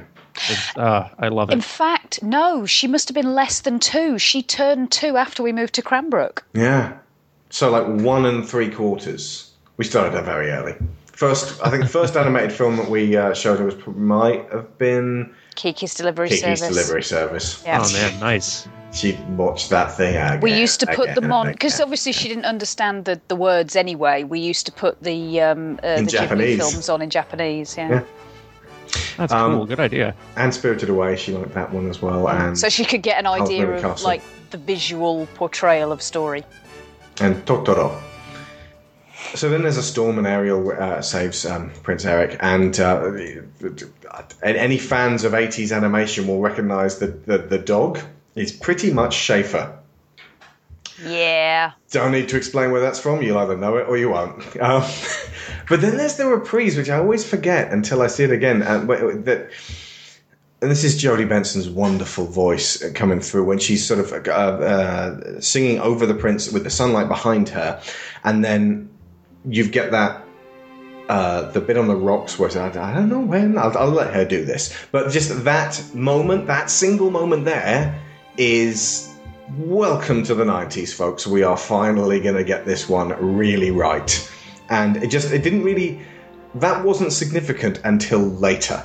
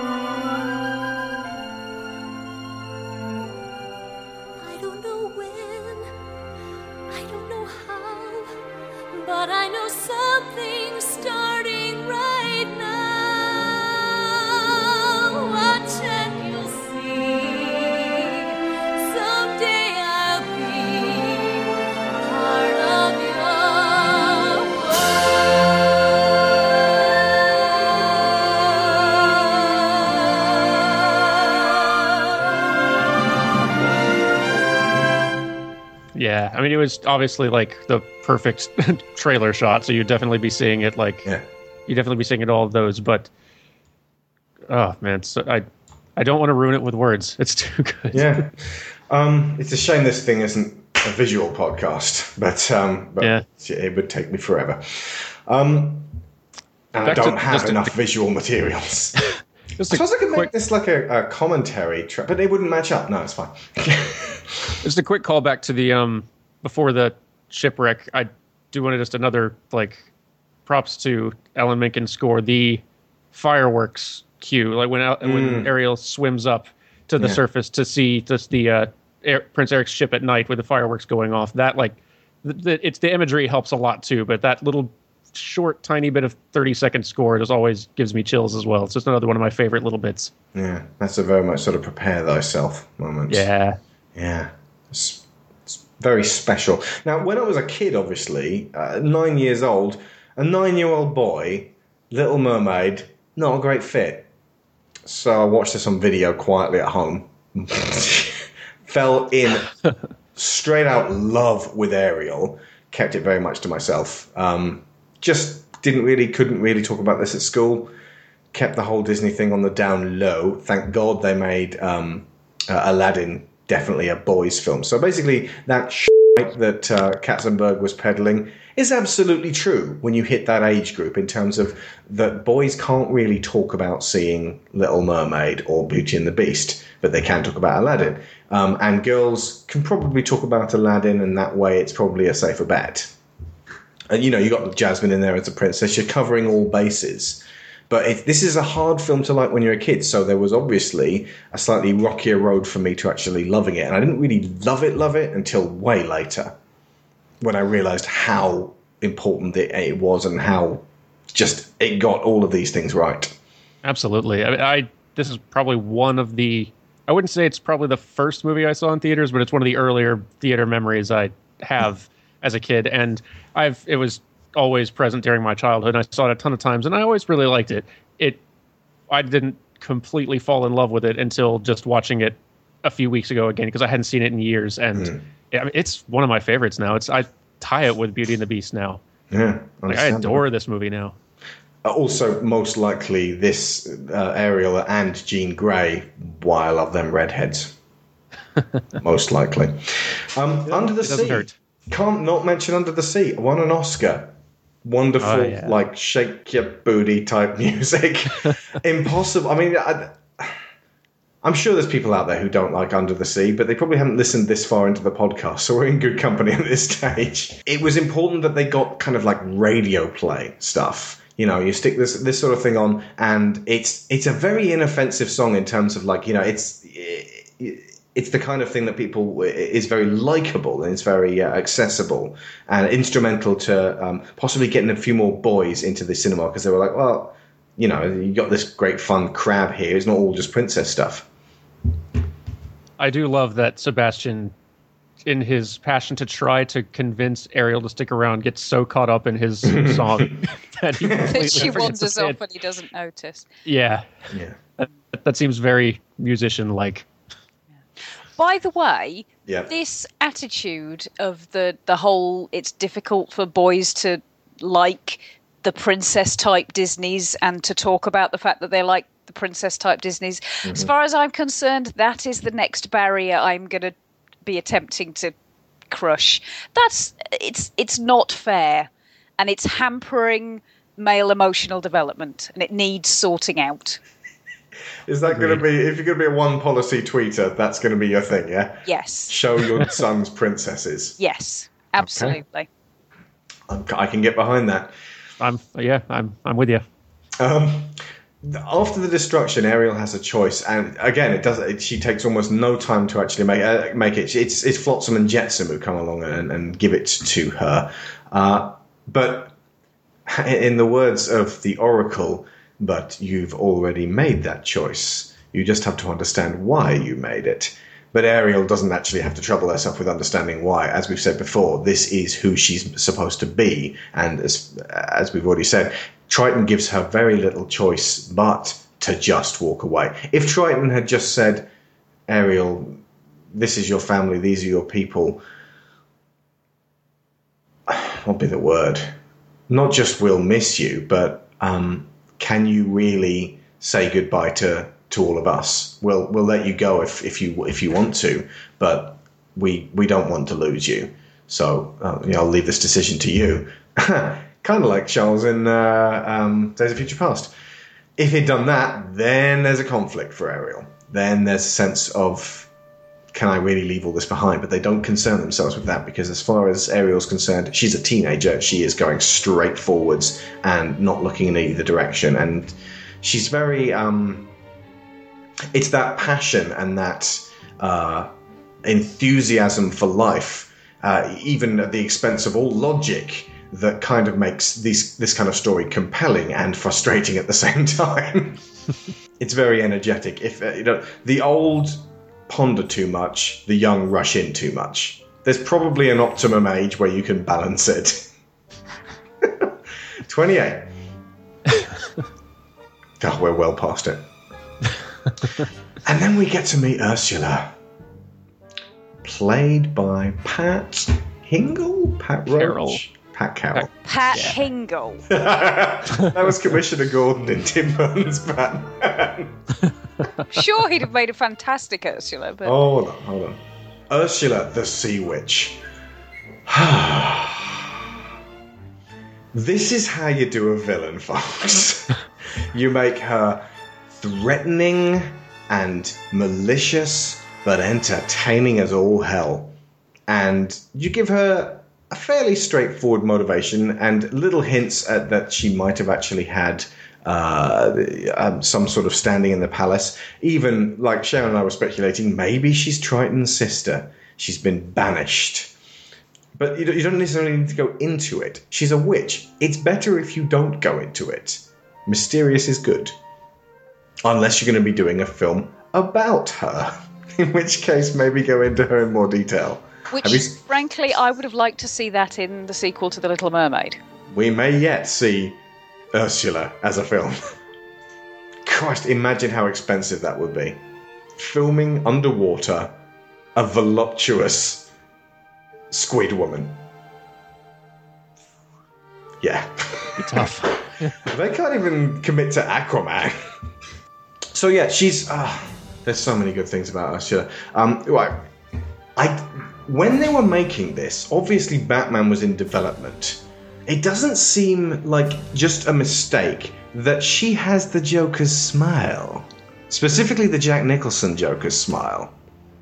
And she has the candor of the, in a couple of years' time when he came along, the Mark Hamill Joker, in terms of, uh, you know, you could pretty much imagine Joker singing, Poor unfortunate souls, in pain, in need.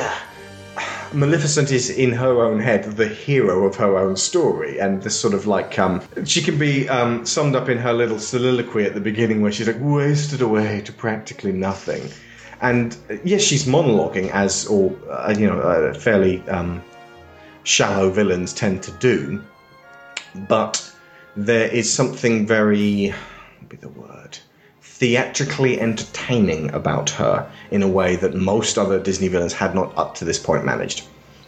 Her monologuing is. It, it strikes me less as supervillain monologuing and more like Shakespeare villain monologuing. Like yes, mm. I am like, a plain dealing villain. Yeah, no, like, she strikes me totally as yeah Richard III, just addressing the audience because no one else is there, talking to the audience. Here's who I am. I hate I can the situation of these people. I I just yeah, watch me do this, sort of but, like, and I, I I love those. Totally.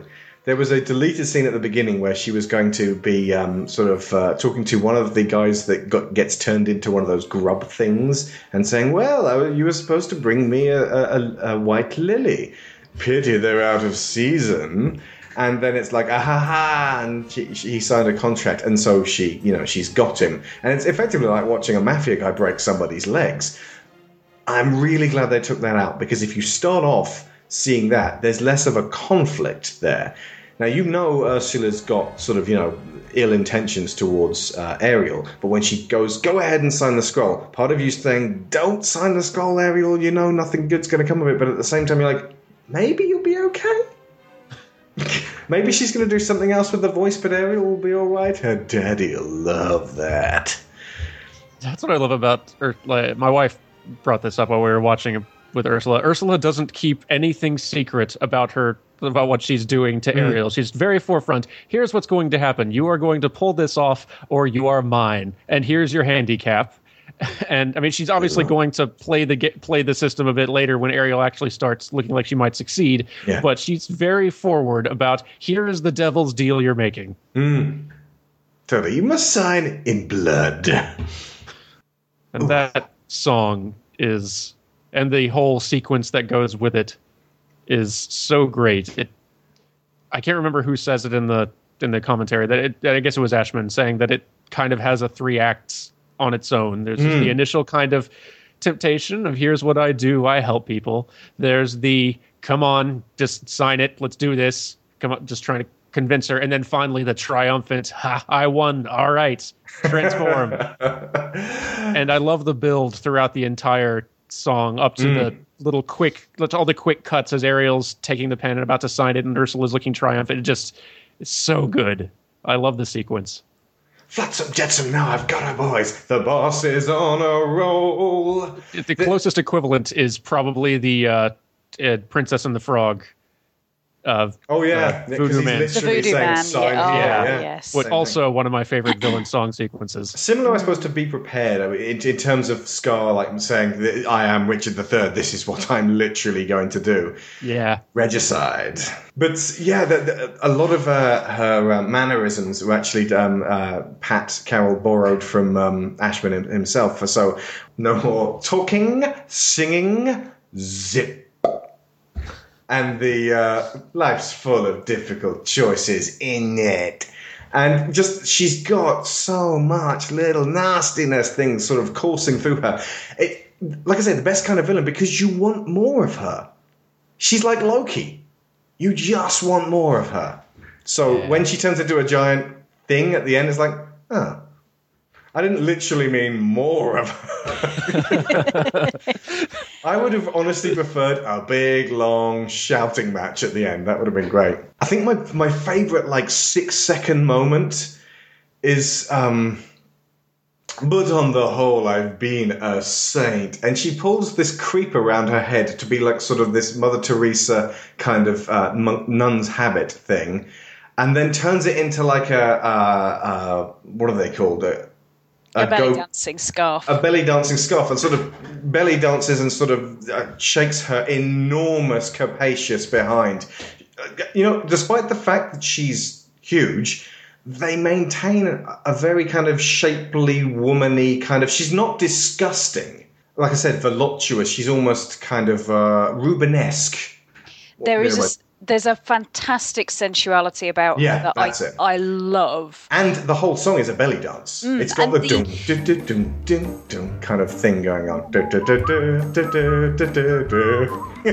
fact that she's set up, I mean, the, the interaction between Ariel and Ursula is one of the things that I find most fascinating about this film because uh, Ariel is trying to carve her own way in the world, and Ursula has done Hmm. And it's almost like it's it's representative of kind of this this female trap that the only way you can really be your own woman is if you go over to the dark side and embrace the you know the, the, this is the power that's within you oh but by the way it's incredibly um, manipulative and horrible and requires that you hurt other people in order to be able to get what you want and that uh, that kind of manipulation and and Ursula's trying to spread it. She's trying to get Ariel to behave that way when she's talking about you know how.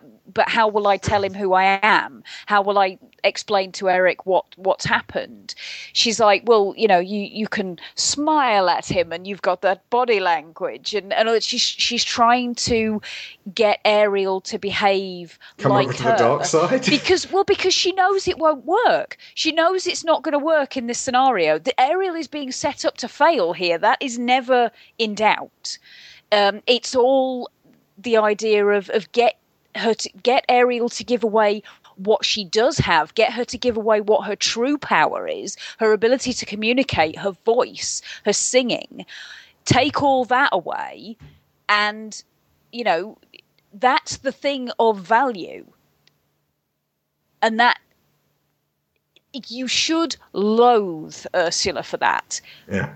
But it's all put across in such a um, a full-bodied, no pun intended, over the top manner that you can't help but love her a little bit for it because she is raw. She is this incredibly sensual, powerful witch, and I love those characters. She may have lied to Ariel. She never lied to us. And actually, she doesn't really lie to, to Ariel. But yeah, no, yeah, she's because she's confided in us and not even necessarily like talked to her henchmen, which is what Bond villains tend to do. She's actually pretty much broken the fourth wall when she's doing her little monologue thing at the, uh, at the beginning, as you say, it's Shakespearean. And so, because she's laid that out for us, it's like, watch what happens when I dupe this rube, and and so it's kind of like we're in on the joke. Yeah. That so- well, what did yeah. you expect? She Yeah. told you what she was going to do. She's Absolutely. yeah, she never lies. She doesn't play fair, but she doesn't lie. And later on as well, when she's uh, playing the girl that turns up with Ariel's Ursula. voice Oh, on, and, what's- and goes to Vanessa. Vanessa. Vanessa. Vanessa, when she's in the cabin, she sings very briefly. I think she only gets a couple of lines, but she almost gets her own "I Want" song, where Hmm. she's talking about what she will get if her scheme works, or as far as she's concerned, when her scheme works. Yeah, you were saying It was a uh, great okay, Ursula impression by Jodi Benson in sort of Yeah. not imitating the voice, just the tone, kind of the the sort of laughter. When don't know. we, I- uh, it, it didn't occur to me that it was actually Jodi Benson singing that. I don't know why until this, Yeah. this last time viewing it, but it's great. And when she's uh, being attacked by the uh, the fi- the fishes and birds at the uh, uh, the wedding, all that screeching raucousness, that's all Jodi Benson as well, misusing Ariel's voice. It's a loner. The only way to get what you want is to become a human yourself. Can you do that? My dear, sweet child, that's what I do. It's what I live for. To help unfortunate merfolk like yourself. Poor souls with no one else to turn to. I admit that in the past I've been a nasty. They weren't kidding when they called me, well, a witch. But you'll find that nowadays I've mended all my ways, repented, seen the light, and made a switch. True, yes. And I fortunately know a little magic. It's a talent that I always have possessed. And here lately, please don't laugh, I use it on behalf of the miserable, lonely, and depressed. Pathetic. Poor unfortunate souls in pain, in need. This one longing to be thinner, that one wants to get the girl, and do I help them? Yes, indeed. Those poor unfortunate souls, so sad, so true. They come flocking to my cauldron, crying, Spells, Ursula, please, and I help them. Yes, I do. Now it's happened once or twice. Someone couldn't pay the price, and I'm afraid I had to rake 'em across the coals. Yes, I've had the odd complaint, but on the whole, I've been a saint. To those poor unfortunate souls. Have we got a deal? If I become human, I'll never be with my father or sisters again. But you'll have your man. Life's full of tough choices, isn't mm. it? And there is one more thing. We haven't discussed the subject of payment. But I don't have. I'm not asking much. Just a token, really, a trifle. What I want from you is your voice. But without my voice, how can I? You'll have your looks, your pretty face, and don't underestimate the importance of body language. Ha! The men up there don't like a lot of blabber. They think a girl who gossips is a bore. Yet on land it's much preferred for ladies not to say a word. And after all, dear, what is idle prattle for? Come on, they're not all that impressed with conversation. True gentlemen avoid it when they can. But they don't infoon and fawn on a lady who's withdrawn. It's she who holds her tongue who gets a man. Come on, you poor unfortunate soul. Go ahead, make your choice. I'm a very busy woman and I haven't got all day. It won't cost much, just your voice. your poor unfortunate soul. It's sad, but true. If you want to cross a bridge, my sweet, you've got to pay the toll. Take a gulp and take a breath and go ahead and sign the scroll. Flotsam Jetsam, now I've got her, boys. The boss is on a roll. This poor, unfortunate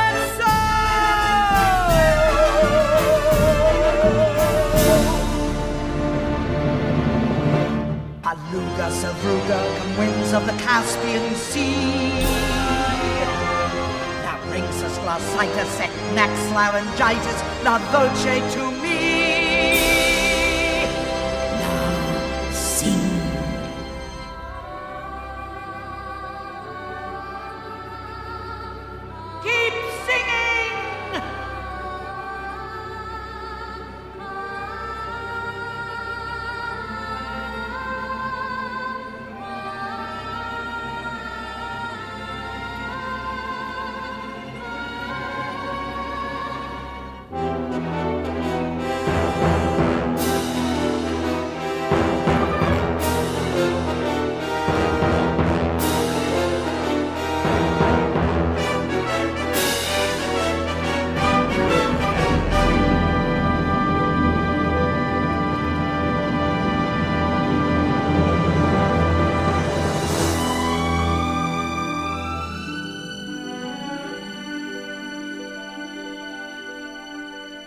But then, uh, in if you want to get really physics based about this, Ariel suddenly turns into a, a, a girl that far down at the bottom of the sea. She would either A, drown, or B, when she goes to the surface within seconds, in enough time to catch a breath, get the bends.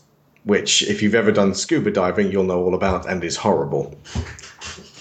Um, but of course that doesn't happen because it's Disney. So, uh, but when she's on the beach and suddenly having to communicate with visuals rather than speaking, suddenly it's an extra challenge for the animators, which is a, a doubly um, appropriate that this is their first one out of the gate for like, right, we're going to really step up our game here. Now we're going to make you love this character, and she can't even speak in this lovely voice, and she can't even sing in this lovely voice. And what we didn't realize until we'd been uh, uh, watching all the extra materials is they've done something very similar to uh, what they did before in the, in uh, films like Sleeping Beauty. They have reference uh, materials to um, get a live action actress to pose and uh, go through the movements to basically be Ariel kind of like a Stone Age version of performance capture. It's not motion capture. She's not tied up with a bunch of um, different sensors or anything. She's just performing on camera in the shots that the animators need to actually see what a woman's face is um, in in this scenario. And they got a uh, improv artist named Sherry Stoner in. And I didn't realize how much of Ariel is from Sherry Stoner until I'd seen her face and her mannerisms and her great big wide eyes, and I'm like, oh my god, this is this girl that I kind of fell in love with when I was like nine, and it's actually a woman. and now I'm she's way too old, and so am I. But um, the uh, but every time you get that sort of close up on Ariel's face, and she's sort of like trying to express herself, or she's like got her wide eyes when Sebastian's saying, "And don't you shake your head at me." And um, when she blows her hair out of her eyes and sort of like that, that's all Sherry Stoner. And there's so much of Ariel in this original footage. It, uh, it really is. Like, as much as Ariel comes from Benson's vocal performance, uh, Sherry Stoner's physical performance, especially for all the time that Ariel spends on land, Mm. is just invaluable. Just super useful. I mean, animators now will still they film themselves acting stuff out all the time Yeah. for reference, and that this is basically doing a similar, uh, a very similar thing, but that Disney did. But they would actually pull in actors to do it, which I think I would love to see. Animators don't like doing it, but I would love seeing more animation studios actually do that Yeah. more often these days because as much as we animators like to think of ourselves as kind of actors and we kind of are i- in a different sort of way. We're often not as great at it nearly so much as these people who are actual legit actors. Yeah. and actually i believe they did some of that on rango. Uh, they had all the cast in and they actually acted the film Ah. out and uh, used that not not literally they weren't ca- like motion capturing them at all but they used it all for reference When you are told about it after the fact, you can then look back on the film and go, wow, they really were expressive. That'll be why. Another one they used Sherry Stoner for, she was also Belle in Beauty and the Beast. It's a very specific type of actor, though. If you look, they, they are. Uh, they often use. I think Sherry Stoner was a. Was she an improv actor? Yeah. Yeah. So so she was uh, theatrically trained, but not necessarily in specifically play performance, which is different again. See, this is there's so many different ways of getting uh, ideas and performances across, and I think as time's gone on and actors who work primarily in film and I mean TV is slightly different again, but film and TV is very different to theatre acting. You have to have a completely different set of skills and a completely different way of perceiving your performance from inside. With theatre, you need to be able to kind of project yourself out and see how you're coming across, but everything's got to, you know, you've got to be able to reach the back of the room with what you're doing. If you do that in front of a film camera, it's totally not going to work. It's going to look utterly fake. Your movements will look all out of proportion. And the way you're speaking, you can't you have to get the emotions across in a very different way because you can't do that kind of very quiet internal performance on a theatre stage and expect anybody but the first two rows to know what's going on. Hmm. So it, it's a, a way of putting things across that has to be learned differently for each medium. And what uh, Sherry Stoner was doing when we watched all the the filming of the reference material, and it's very similar to what the girls were doing in the very old reference material for Snow White and Alice in Wonderland. Yeah. They were almost becoming the cartoons, for want of a better word, themselves. Everything that they did was so exaggerated and so um, it seemed so over the top and very, very stylized. But when that's translated into animation, it works brilliantly because you suddenly have this incredibly visual way of communicating the emotions of these characters. And because you're you're slightly distanced from them in terms of them being human. You're not necessarily looking for the same uh, facial cues that you would be on a person in a live action. That is actually absolutely accurate, pretty much 100% of the way through. Yet, that one of the key principles of animation that the Disney artists kind of discovered and found was exaggeration. You really need to to make that subtle kind of stuff. You can still have some subtle stuff in there, but you need to make it read clearly Hmm. and be easy to see. And so it's going to require a bit of exaggeration. You really need to push that expression just a little bit more, a little bit further to make it really communicate and read in a pencil and paper drawing with this character. And so, yeah, when you see a very kind of stagey, big, super exaggerated animated performance from these reference actors, when you see it on an animated character, which they've uh, like kind of tweaked and the animators have kind of adjusted to work really well with this particular character, probably toned down certain things but amplified other things. It feels totally right. Like one of the reasons I think that bringing a physical actor like Dick Van Dyke in for Mary Poppins Hmm. is somebody who has to interact with a bunch of very with a bunch of animated characters. You need somebody who can embody that kind of physical animated Yeah. big exaggerated acting so he fe- so it feels like it all fits together and he and they can belong together and that them interacting doesn't feel weird. And that's I think a lot of the same thing you're getting with these reference actors for these Disney films. They're really being directed to go big and they're pulling in people who can go big and exaggerated. And it's yes the expressions they're hitting and the uh, physical gestures they're doing are really exaggerated and big and stagey and kind of improv acting but they read immediately and you immediately know what the expression is. And there's no nest like subtlety especially in 2d in the 3d you can get a bit more of it but 2d is really hard to But it has to it's it's like the music. It has to communicate something emotional very quickly. It has to use a Mhm. shortcut to be able to get that across. And I'll tell you something else as well that I noticed. They don't waste movement. Everything those characters do, every Mm. motion, every gesture means something. They're not just bouncing up and down on the spot because of, you know, we want it to look dynamic. We want Oh, it, I you know what you're want there to thinking of right now.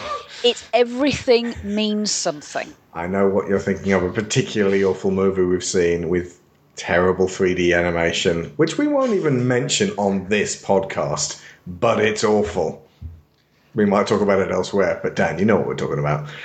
I do. Yeah. Yeah. That, that's that's the thing. Animation, you're completely directing the viewer's eye at any time. If the if there's every motion should have some significance or be having making the viewer look at a certain part of the screen.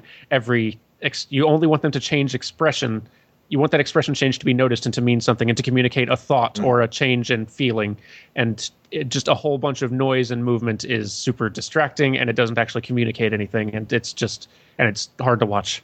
It's playing And on that movie improv. is really hard to watch. Yeah, it's playing on improv, but um, the the actual, especially when Ariel has no voice, this is the tenets of this is the tenets of mime, a style of self expression uh, in art which has limited uses, but in this case is very useful as reference point.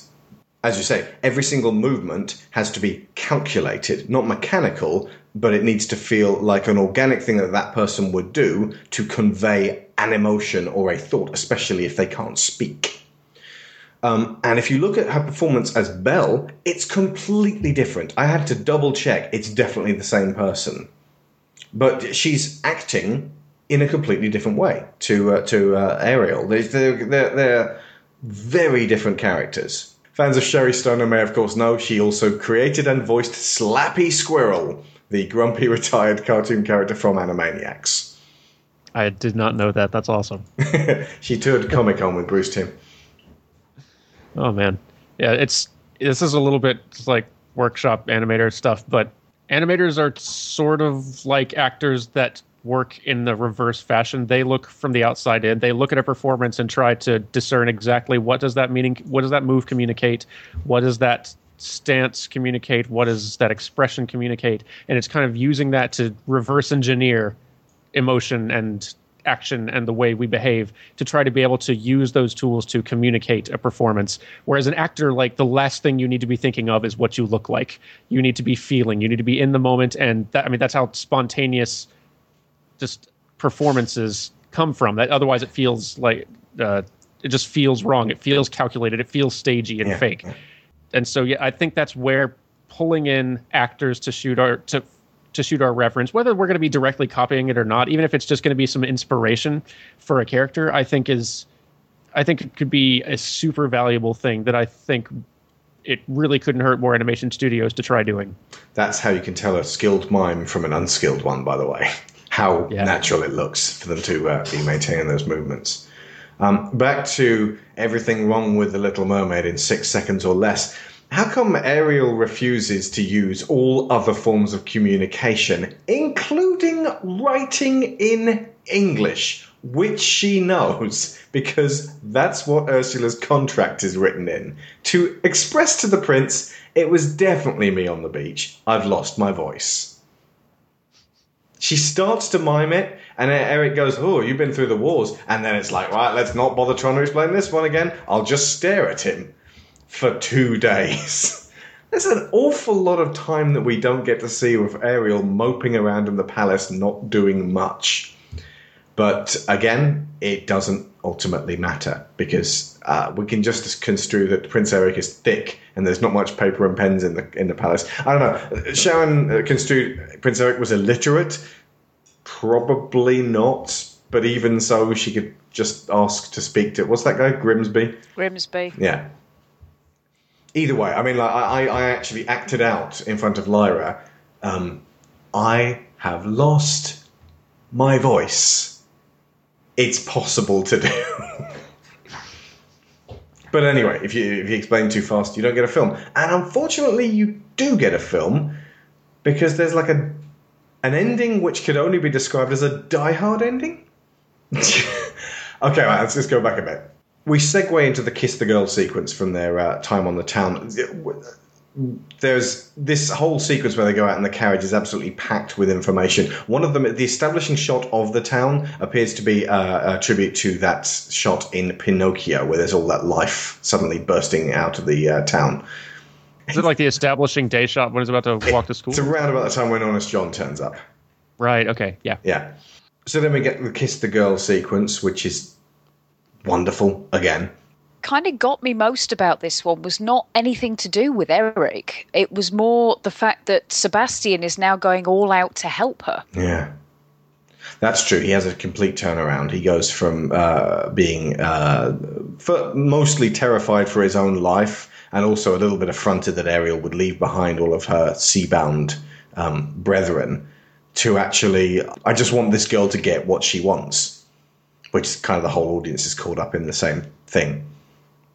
Yeah, her his, his that initial little uh when she first is just up on the beach in human form and all that, just his turnaround really is kind of that moment in desperation where he's like, okay, how do I fix this? How do I fix this? I'm gonna go back. I, I, I'm gonna fix this. I'm gonna fix this. And like, get Ariel, come on, we have to go back and fix this. We'll we can we can still salvage this. You'll we can go home and you can be normal and you'll and just you'll be just just be mis- just be miserable, for the rest, of your life.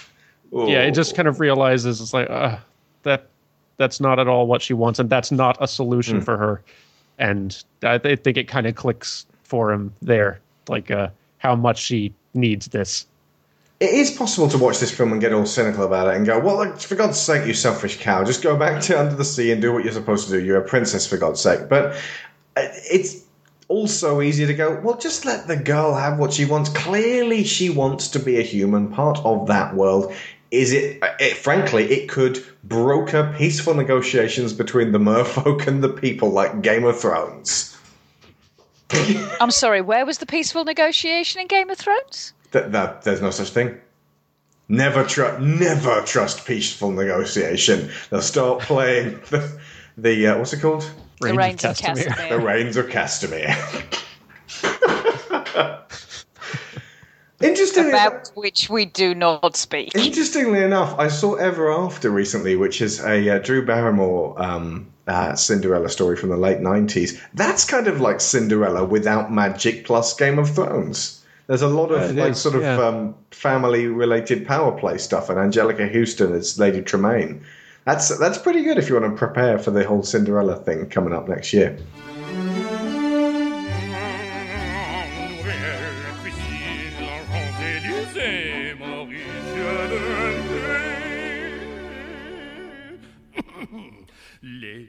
Poissons, les poissons, how I love les poissons.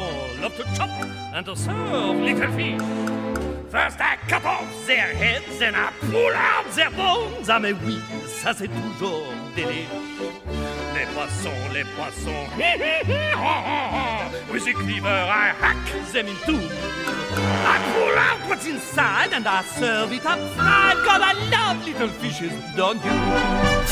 Here's something for tempting the palate. Prepared in the classic technique. First you pound the fish fat with the mallet. Then you slash through the skin, give the belly a slice. Then you rub some salt in, cause that makes it taste nice. Zut alors, I have missed one. Sacrebleu, what is this? How on earth could I miss such a sweet little succulent crab? Quel dommage, what a loss! Here we go, in the sauce. Now some flour, I think, just enough. Now I'll stuff you with bread, don't hurt, cause you're dead, and you're certainly lucky you are. Cause it's gonna be hot in my big silver pot. Tout de nuit, mon poisson, au revoir. And then we get the introduction of Vanessa, and she's all raucous and horrible version of Jodi Benson um, doing her best Ursula. And um, Jeffrey Katzenberg, I don't know what the original ending was going to be, but it wasn't going to be this. Katzenberg had just seen uh, Die Hard and said, We need an ending more like that. Something big, something punchy, uh, a battle of some kind. And as a result, Ariel gets a lot less to do at this point. At the point where she, she gets in and almost by accident, because the um, animals and fish. It's kind of like Cinderella. The the critters that like Ariel are now helping her out and basically get her her voice slash glass slip. It's the same thing. It's sort of it's it flies across the floor. It flies through the air and then smashes. But in the case of Cinderella, it was like, oh, I got the other one here. But in the case of this, it's like, got my voice back. It's totally me. And then she's thus out of it because after that, she gets a fishtail back, drops into the ocean, gets caught regarding the whole um, uh, signing of the scroll, and the movie is kind of derailed a little bit. The, the story is, is kind of derailed a little bit. I mean, it's not enough to ruin it, but enough that if it was done these days, you'd ask. You, it would be um, made remark of that the character sort of flops at the end of it. Is that fair? she starts well it, it, it, it falls upon triton to um, capitulate with ursula for the sake of his daughter. And again he doesn't have any choice at this point. He isn't even thinking about it. He's not thinking ursula's going to become a tyrant. He gives her the crown just for ariel. That's how blinded he is. This is like Bartlet. He should give his crown over to John Goodman. Suddenly comes in and goes, "Yeah, I'm the loner at this stage, just so you can't blackmail King Triton." And then it feels Okay. it doesn't feel i don't feel like any of the characters start doing anything out of character at that point. Like it may, maybe it could would have been better or worse. Who knows with a different kind of ending that was less of a big action conclusion but it all still feels kind of right. I mean, ursula's won, got what she wanted. Yeah. she won through And I suppose there was never any doubt that Ursula would would uh, manipulate events until she got what she wanted. So I suppose exactly. and it was correct. and it was close, but she did win. She got her, but she got her like ace in the hole that she was then immediately go and use against Triton. Does so Up to gets that what point, she ultimately wanted, solid, which yeah. is gets gets that the Triton's crown, the source. Yeah, just the source of and Trident power over the entire ocean. Oh, I love the bit where she gets the trident and bites her lip and goes, "Ooh," like she's Yeah, just totally. got this power back. Her long, no, not so much back, but she's just got this power she's wanted forever. Yeah. And then, I mean, from there, it's, it's not immediately, I got all the power, now I'm going to get huge. It's. Are you sure? Because that's what it looks like. No, no, because. No, no, no, well, okay. She's. Gets the power. She's immediately trying to. To Control to the ocean. destroy Ariel, just just control, just start asserting control. Eric shows up and start and starts attacking her. Ariel is Ariel attacks as well. She ends up destroying her minion pet things, hmm. and then goes. Oh, like, yeah, she then goes get- blood rage, and like I think her going big is more like these two are like I have won. These two suck. I think and I have all the power of the you at this ocean right now. I am going to wield this power because I control everything. Yeah, It's, okay. it's kind of berserker power mode, and she's a big theatrical character. she would do a big theatrical thing, I think, when she has all the power and can't see any possible consequence or or potential way of losing. I do. well, if there's one thing that I don't like, It's that Ariel's that bottom of the Ariel cowering, and Eric has to basically do the stabbing with his giant penis ship.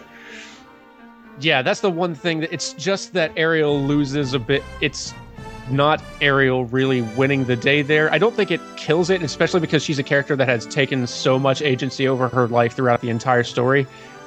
And especially compared to any other Disney princess character before this. Yeah. But it is one weakness with this with this conclusion that I would I think it could be just like it just a little bit better and work just a little bit better if that were structured in a different way somehow. If Eric had, at the point where he stabbed her with the ship, gone yippee I, it, it's possible they could have figured it out so that something happened where Ariel and Eric worked in tandem, doing something that they had figured out earlier in the film. I suppose that's just as cheap, I suppose, to foreshadow that and then have them use that at the end. But I, think, I suppose at the same time, Eric does need to kind of win his spurs and become a, a, a character worthy of. You know, he's thick, but he can at least be um, uh, willing enough to, uh, be, to perform brave and aggressive acts in order to save the woman he loves.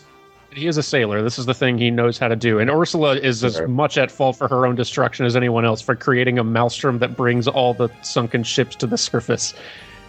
And it Hoisted just by does, her own petard. Who would have thought and it? Yeah, and Ariel had been. I mean, she Ariel effectively destroyed the minions by like by uh, throwing off Ursula, like attacking Ursula and throwing off her aim when she was about to destroy Eric. It just kind of sucks that she then, as soon as Ursula like goes enormous, that Ariel kind of runs out of things she can do. yeah, she's stuck at the bottom. That's just the one thing that I wish they'd found some way for her to contribute a little bit more. Even if Eric was the one who still did the killing blow, just Ariel yeah, not being maybe totally. Eric's stuck at the bottom of the sea, uh, no way to get out. Ariel, with her extremely powerful fishtail, gets him to the surface enough time for him to strike the killing blow.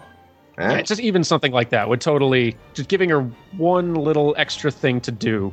I just a bit more of a contribution to that final battle would be great. Oh, I don't know, like like with, with an incredible like like dolphin fast powering through the water, launches herself out of the water, holding Eric, and flings him at the sea witch with his harpoon until he buries it in her chest. So what is uh, Grim, full- but uh, Fastball special. also Prince Eric gets the bends. It's the Iron Man throw me. Um, yeah, it's it doesn't break it. It's just like just a little bit of a, it's a like all right B plus. There was a little more on this spot. You could could have taken it just a little further, I- but it would have been even cooler actually if the ship had wheeled around and crashed into this giant octopus creature and had zero effect. Ah, yeah, you get it. Ah. I get what you're doing. You All right. what Folks, watch uh, uh, Daniel's uh, video on how they can't get Cthulhu right to understand what I'm talking about there, but you probably already got it. Um, and that's it. And then you, you get the um, uh, the sacrifice at the end from Triton and uh, the lovely kind of ending, and uh, Ariel just says thank you. And then they use caps to sort of like uh, draw out of that, and there's a lovely sort of happy wedding ending. But really not that much is sacrificed because basically the people in the sea live not far at all from the palace.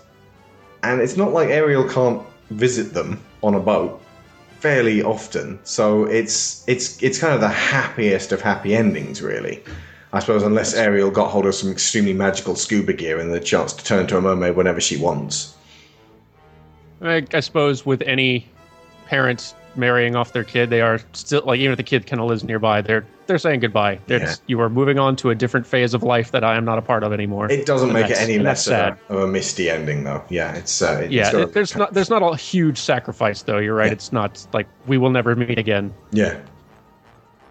But I mean, yeah, that's the that's the thing though. They, they needed to deliver people a sort of a, a, a lovely ending, and this absolutely did. It delivered, and um, the the studio became as powerful as Ursula as a result. Actually, it wasn't really at this point. It was Beauty and the Beast.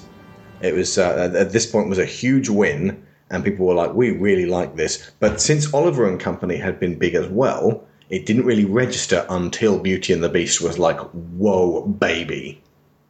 If that's a correct term. Yeah, th- this established that Disney was definitely bringing their best game they ever had, and was they're making a, this may have been the best thing they'd ever produced, and there was definitely like just this sounds more pun like than I mean is making waves, but uh, yeah, it really wasn't like it was big. It was a huge it was a huge blockbuster level success, Mm. but it really like they were about to get even they were going to go even further. This was just the first step. We've talked for two hours about the Little Mermaid. And I could talk for like another hour more probably, but I don't know what we Maybe should. so. Like, we can talk about the detail for that much, but just in comparison to a lot of the other ones, we breezed over in ten minutes. Well, this is this is huge. This is the one. Let's face it, for our generation, The Leviathan. that this this started our Disney. yeah. It I mean, did. I It was had- a huge achievement. I had almost zero interest in Disney films before this period.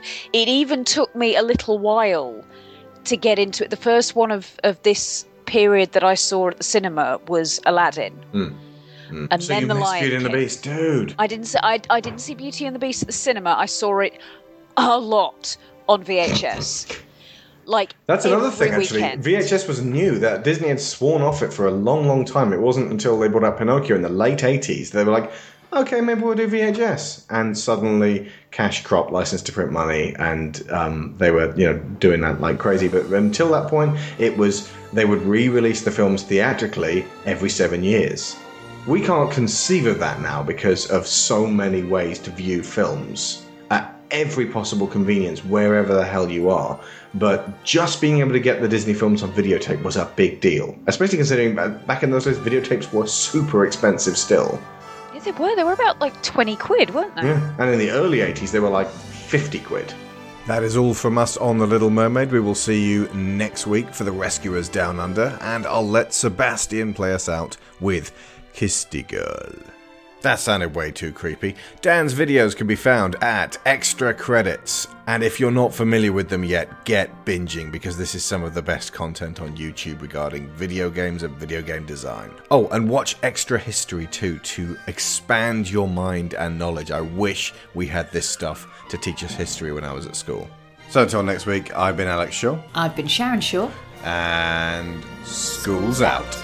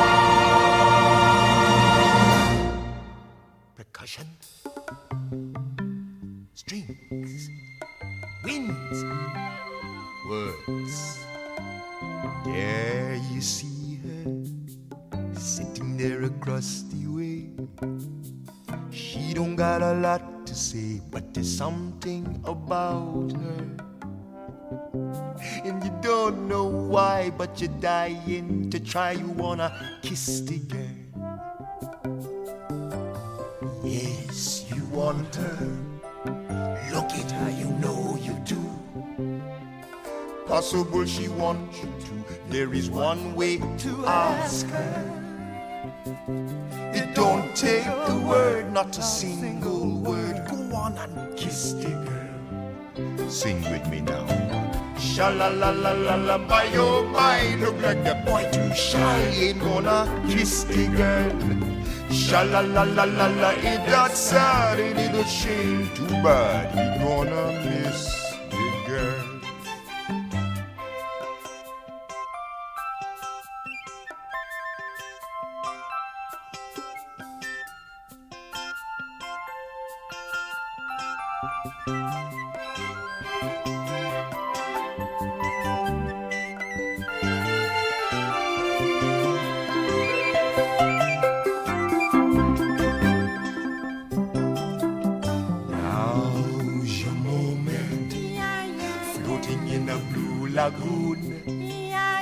But you better do it soon, no time will be better. She don't say a word, and she won't say a word until you kiss the girl. Sha la la la la la, don't be scared, you got moves prepared. Go on and kiss the girl. Sha la la la la la, don't stop now, don't try to hide it. How you wanna kiss the girl? Sha la la la la la, float along and listen to the song. The song say kiss the girl. Sha la la la la, the music play. Do what the music say. You gotta kiss the girl. You got to Kiss the girl. Wanna kiss the girl. Gotta kiss the girl. Go on and kiss the girl.